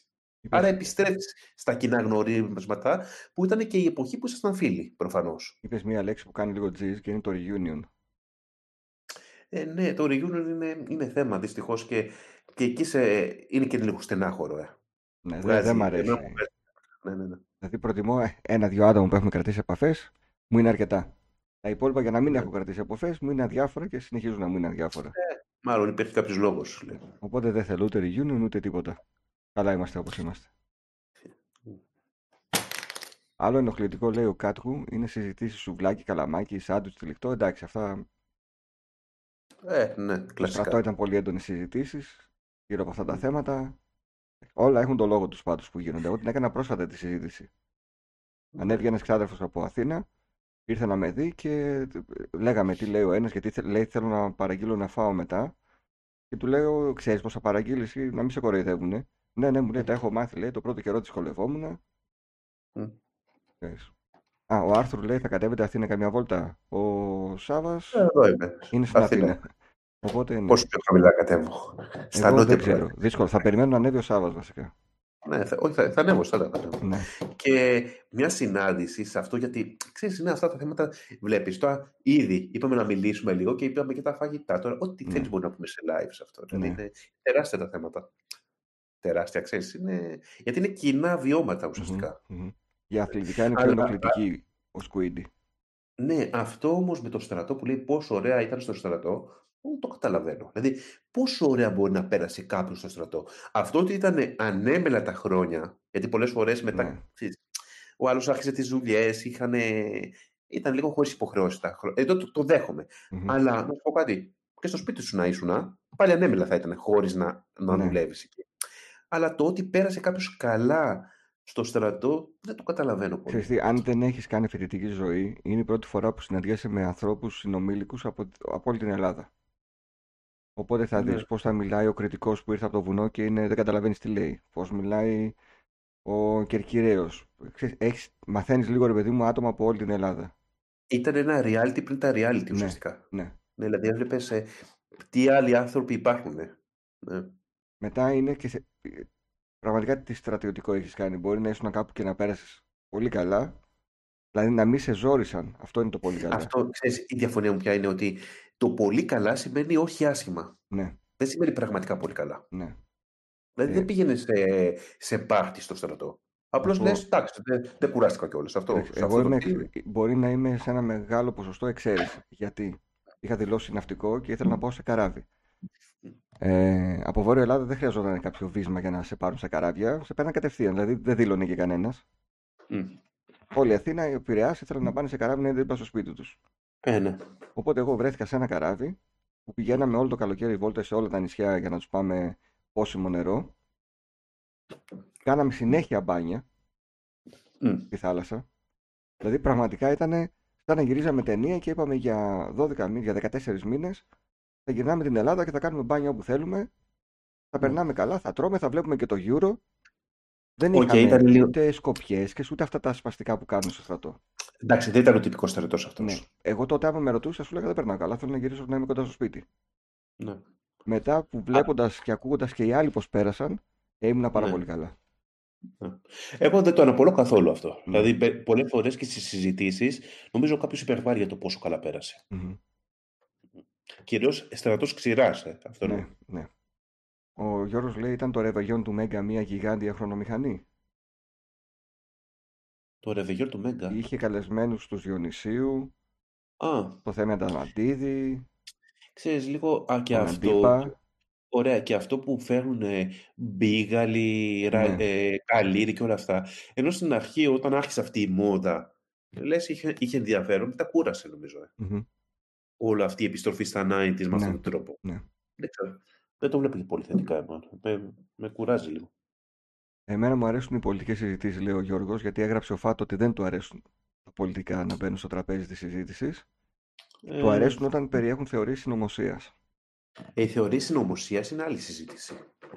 Αλλά οι πολιτικές συζητήσεις συνήθως είναι μιζεριάζουμε σε αυτά. Να σου πω δεν κάτι, ξέρω. τις θεωρίες συνωμοσίας είναι ένα από τα θέματα που δεν μπορούμε να τις πιάσουμε σε χρονομηχανή. Ε, όχι, ναι, τι να πεις. Πραγματικά θα, θα κάνουμε εχθρούς. Ε, εννοείται, ναι. Θα χάσουμε το μισό μας κόσμο. Είναι ο σεβασμός στους Ενώ θα δικούς ήθελα μας, ε. πολύ να, να συζητήσω και να κοροϊδέψω πράγματα. Πραγματικά θα γελούσα πάρα πολύ. Αλλά μπορεί ο άλλος να τα πιστεύει αυτά, ξέρω. Ναι, ακριβώς. Μμ. Στο στρατό, στα δύσκολα δένεσαι με άτομα και κάνει φίλου ως Λάσιος. Αλλιώς είναι όλα διάφορα. Μετά αναπολύεις κάποιες καταστάσεις με φίλους, λες και ήσουν στο Βιετνάμ. Ισχύει. Ε, ναι. Προβλέψτε σε ποιο επεισόδιο χρονομηχανής θα είναι, λέει, ο κορονοϊός, ο Κατ. Δεν θα είναι. Ναι. Ο κορονιός, ο πασχεμπολίστα μπορεί να είναι. Ο κορονοϊός δύσκολα. Κορονοϊός γιατί δεν είναι και τόσο παλιά. Ρε. Εντάξει, Ναι. είπαμε, παρά είναι κοντά. Γεια σου, Νικ Μπίλ. Μας πέτυχες 15 δευτερόλεπτα πριν κλείσουμε. Πραγματικά στο τέλος, δηλαδή ήρθες να μαζέψεις το επεισόδιο και να το δεις όλο μαζί. Έτσι. Εγώ γενικώς λέω, Άγγελος, δεν αναπολώ ούτε τον στρατό ούτε τη φοιτητική ζωή για κάποιο λόγο. Νομίζω Μμμ. ότι αν τα αναπολούμε, λίγο Λόγω της χάνουμε. Ηλικίας. Ε, εγώ θεωρώ ότι αναπολούμε τα χρόνια που ήμασταν σε αυτή την ηλικία. Ό,τι και να κάναμε σε αυτή την ηλικία. Ναι. Ως εκεί. Μου Αλλιώς, αρέσει. αυτό που λέω, αναπολώ το στρατό, όχι. Αναπολώ τη- όταν ήμουν τόσο χρονών. Ίσως αυτό το κομμάτι. Μμμ. Μου αρέσει που το έζησα όμως. Δηλαδή δεν, δεν θα ήθελα να μην έχω υπάρξει φοιτητής. Α, ναι, εννοείται. εννοείται. Όπως. Α, και δεν έχουμε μιλήσει καθόλου. Δεν έχουμε κάνει καμία χρονομηχανή γι' αυτό. Όπως στο τέλος λες ότι. Α, αιώνιος φοιτητής. Ούτε αυτό δεν μου άρεσε. Ναι. Δηλαδή, ε, όταν φύγανε όλοι, εγώ πήρα σχετικά νωρίς το πτυχίο, αλλά το, δεν θα ήθελα να παραμείνω παραπάνω. ναι. Γιατί όλοι οι γνωστοί μου φεύγανε. Ναι. Άρα τι να κάνεις; Απλώς να λες ότι συνεχίζεις να είσαι φοιτητής. Εγώ έφυγα ένα, εξ- Φοιτητή. ένα εξάμηνο νωρίτερα Εντάξει, οκ. και πάλι έλεγα εντάξει, δεν ήθελα να κάτσω άλλο γιατί από το πέμπτο εξάμηνο και μετά ξεκινάει η αντίστροφη μέτρηση μέσα σου. Όχι, εγώ δεν ορκίστηκα τον Ιούνιο, ορκίστηκα τον Σεπτέμβριο. Ναι. Δηλαδή, Ε, εντάξει, ελάχιστα. τίποτα. Αλλά είναι αυτό ότι μετά, θυμάμαι σε ότι στην ορκομοσία μου ήταν όλοι οι φίλοι μου και όλα αυτά, ήταν, ξέρεις, ε, τότε ήταν οι περισσότεροι του έτους. Επομένως, πιο μετά, κάποια παιδιά που μείνανε, σκεφτόσουν να ξέρεις, τι κάνανε αυτά τα παιδιά στην Αθήνα εκείνη την περίοδο. Μμμ. Αφού οι παρέες μας είχαν διαλυθεί ουσιαστικά. Ο ένας πήγαινε εδώ, εκεί. Αυτό είναι το Ναι, θέμα. ναι, ναι. Ε, δηλαδή, θεωρώ ότι να είσαι αιώνιος φοιτητής, το αιώνιος καταλαβαίνεις, να μένεις περισσότερο, ψυχολογικά είναι άσχημο και αυτό. Ε. Μμμ. Ναι, Γιατί θυμάσαι όταν ήσουν που έβγαινες με παρέες, έχουν φύγει μετά οι φίλοι έχουν σου. φύγει επομένως, όλοι μετά. Και έχεις και το βάρος με τα μαθήματα να κάτσεις να διαβάσεις. Ξέρεις τι, ήταν το άγχος μου, γι' αυτό και τελείωσα νωρίτερα. Ναι, ναι, και. Έλεγα μη εγώ φύγουν. το Εγώ είχα και, το έχω πει, ε, κοριτσοπαρέα Μη ήταν η φύγουνε. δική μου. Ναι. Δηλαδή διαβάζανε, δεν ήταν. Ήταν καλές, ας Ναι. πούμε. Περνούσαν και Επομένως- γεια σας. Και έλεγα, κάτσε μην μείνω μόνος μου μετά και ξεμείνω εδώ. Και το βλέπεις εκεί που λέει, Α, σαν- ωραία, περνάμε, να συνεχίσουμε έτσι να περνάμε. Όχι. Ε, Έπαιρνες το πτυχίο, έφευγες. Ναι, ναι, ναι. Όλα τα ωραία τελειώνουν. Για μένα ήταν σαν να υπάρχει ένας διακόπτης με το που ξεκίνησε το τρίτο έτος. Μμ. Πήγαινε αντίστροφα. Ούτε στο σπίτι που νοίκιαζα ήθελα να κάνω προσθήκες και να βάλω πράγματα. Οι αλλαγές, τίποτα. Πήγαινε αντίστροφα. Μετά ε, μόνο έπαιρνα πράγματα και τα γυρνούσα πίσω στο πατρικό μου. Μμ. Ο Τζον Κάρα λέει ότι πετάει συνέχεια διαφημίσεις. Δεν ξέρω, κάποια ρύθμιση πρέπει να έχεις. Ξέρεις τι, κάτι έχει κάνει το, το YouTube. Το- Το είχα αυτό και στην χρονομηχανή την τελευταία. με το 8bit ή την προηγούμενη, που έχω βάλει ότι δεν θέλω να έχει monetization, να μην γίνονται έσοδα, κάπου, χτυπη- κάπου χτύπησε ε, και βάζει διαφημίσεις στο YouTube και δεν μπορώ να το αλλάξω κιόλας, δεν με αφήνει. Να πάω και να πω δεν θέλω. Γιατί και εγώ σε δύο σημεία τώρα που είχα το τέτοιο μου Ναι, πέταξε διαφήμιση. Έχει πέταξε. δίκιο του Και το έκανε Ναι. και πού το έκανε να δεις. Ε, το live, το χθες, χθες είχα live, ξέχασα και πότε είχα live. Κάπου και σε live σου το έχει κάνει. Που ήταν έδειχνε, σε- σε Χτύπησα ενοχλητικό από την βαθμό. εικόνα, σκέψου, έκλεισα τον ήχο Ναι, ναι. και λέω για να μην έχουμε θέμα με τα copyrights και μου ήρθε μήνυμα για την εικόνα. Πάντως έχει δίκιο ο Τζονκάρα. Ναι. Εντάξει, λίγο υπομονή, παιδιά, δεν ξέρω τι θα κάνουμε, θα το βρούμε, θα το λύσουμε αυτό. Λοιπόν, διαβάζω τα τελευταία σχόλια για να κλείσουμε σιγά σιγά. Ε, υπάρχει ένα podcast, λέει ο Fat Master, που πιάνει ακραίες θεωρίες συνωμοσίας και τα παρουσιάζει με χιούμορ χωρίς να τα κοροϊδεύει. Ο Squiddy, ωραίο είναι να- ε, και λέγεται Conspiracy Club. Ωραίο είναι να μιλάς για ιδέες, λέει ο Squiddy, ούτε για ανθρώπους ούτε για πράγματα. Αν δεν έχεις ιδέες, η συζήτηση είναι ανούσια. Μμ. Το καλοκαίρι ο Γιώργος είχα ωραία συζήτηση με ξάδερφο που έλεγε ότι τα ηλεκτρικά αυτοκίνητα είναι όργανο της νέας τάξης για να σε έχουν σκλαβωμένο σε ακτίνα 100 μέτρων. Ωραία. Εγώ τώρα προχθές ήπια καφέ με ένα φίλο, για αφού το είπε έτσι, να σας πω ότι το πρώτο πράγμα που μου είπε, γιατί του λέω εσύ τι ζέστη είναι αυτή, ε, μου λέει αφού έχουν ψεκάσει. Είναι αυτά, όταν τα ακούς αυτά, λες, άντε να περάσει η ώρα να σηκωθώ να φύγω. Ναι. Και λέω και με αυτή τη ζέστη, τη μία αντίνεσαι, την άλλη και αντίνεσαι, λέω είναι όλοι με γρήπες, με τέτοια. Ναι, ναι, λέει είναι ο καιρός που ψεκάζουν τώρα. Ναι, ναι, ναι, αυτό που λες.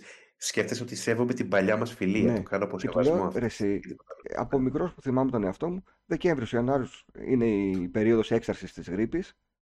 Μετά Φεβρουάριο, Ιανουάριο τελειώματα και Φεβρουάριο που έχει παγωνιές, ε, δεν έχει και τόση γρίπη, δεν κυκλο... ο ιός εξασθενεί. Όχι, όχι, τώρα είναι η περίοδος που ψεκάζουν. Δεν μπορώ να μπω καν σε αυτή τη Λες συζήτηση ένα οκ καθόλου. και τελειώνει εκεί. Εκεί δεν αξίζει να μιλάς καθόλου. Λες τώρα χαμένος Ναι. χρόνος. είναι. Ο Άρης λέει, ο Κάτκου λέει αναπολούμε τα συναισθήματα, όχι την εποχή. Ο Blackend οι μόνες Νομίζω, μέρες που ναι. πέρασε καλά στο στρατό ήταν αυτές που είχε άδεια. Μμμ. Ο Άρης θέλουμε και άλλο τέτοιο live για να καθίσετε και πιο αργά να πούμε και άλλα. Και ο Ωραίο Φατ, ήταν αυτό το live. Μ' άρεσε. και ο Φατ εγώ δεν ήθελα να χάνω χρόνια, έτσι το έβλεπα και ήθελα να τελειώνω στην ώρα μου. Ε, ξέρεις, δεν είναι αυτό να τελειώνεις την ώρα σου. Είναι, είδες, αν παραδείγματος και τα άλλα παιδιά μένανε οι φίλοι σου παραπάνω, δεν θα είχα κανένα πρόβλημα να μείνω κι εγώ παραπάνω. Ναι, να το κάνουμε Είναι η πάρτι. φιλία στο μέσο. Ναι, Ακριβώς. ναι. είναι Αυτό. Φεύγεις επειδή φεύγουν και οι άλλοι. Ακριβώς. Ξεκάθαρα. Να φύγουμε κι εμείς. Ωραίο, ωραία γέφυρα. Ε, Και εγώ είμαι η Βάνα και θα φύγω που έλεγε στους απαράδεκτους. Ε, ναι. Α, ναι, η- το- θυμάμαι το, το κούρεμα, την περούκα. Λοιπόν, να πούμε ότι ήταν η πρώτη live χρονομηχανή, Το πρώτο meetup της ε, πρώτο εικονικό meetup. της. ε, έτσι. Ε, θυμίζω ότι αν είστε Θεσσαλονίκη, βρισκόμαστε κάθε Σαββατοκύριακο για καφέ, μπορείτε να επικοινωνήσετε μαζί μου σε οποιοδήποτε social media, να με ρωτήσετε πού πηγαίνουμε και τι ώρα για να έρθετε. Ε, αν βολέψει να κατέβω Αθήνα, αν δεήσουν οι Coldplay να παίξουν στο Άγκα θα κατέβω. Μ, Ε, ναι. θα Πάντως για, ξανακάνουμε. συναυλί, για συναυλίες θα κάνουμε σίγουρα χρονομηχανία το Σίγουρα, καλοκαίρι. σίγουρα. Ναι. Θα ξανακάνουμε live χρονομηχανή μετά από το διάστημα, όχι στα κοντά. Ναι, αλλά είναι ωραίο, μου άρεσε. Και πήραμε και πολλές ιδέες. Είδες, Ναι. αυτό που λέει το- η αλληλεπίδραση σίγουρα βοήθησε το, το σημερινό Μμμ. για να πάρουμε νέες ιδέες, για να μην ξανακούσετε πρώτη μέρα στο σχολείο μετά τις Ναι. διακοπές, ξέρεις. Ναι. Ε, ευχαριστούμε πάρα πολύ όλους όσους ήσασταν στο chat και μας κάνατε παρέα και ανανεώνουμε το ραντεβού μας σαν χρονομηχανή για την επόμενη εβδομάδα λογικά. Ε, μην παίρνεις και όρκο, αλλά εντάξει, οκ, για την Δεν παίρνω επόμενη. και όρκο. Έτσι, Εντάξει. μπράβο. Αύριο είναι τα αληθινά meetup. Δεν ξέρω τι αναφέρεται ο Σοκράτης. Οκ, καλά να περάσετε όπου πάτε. Εντάξει, ναι, οκ. Εμείς είμαστε Έγινε. ταπεινοί. Αντίο. Γεια. Γεια σας παιδιά.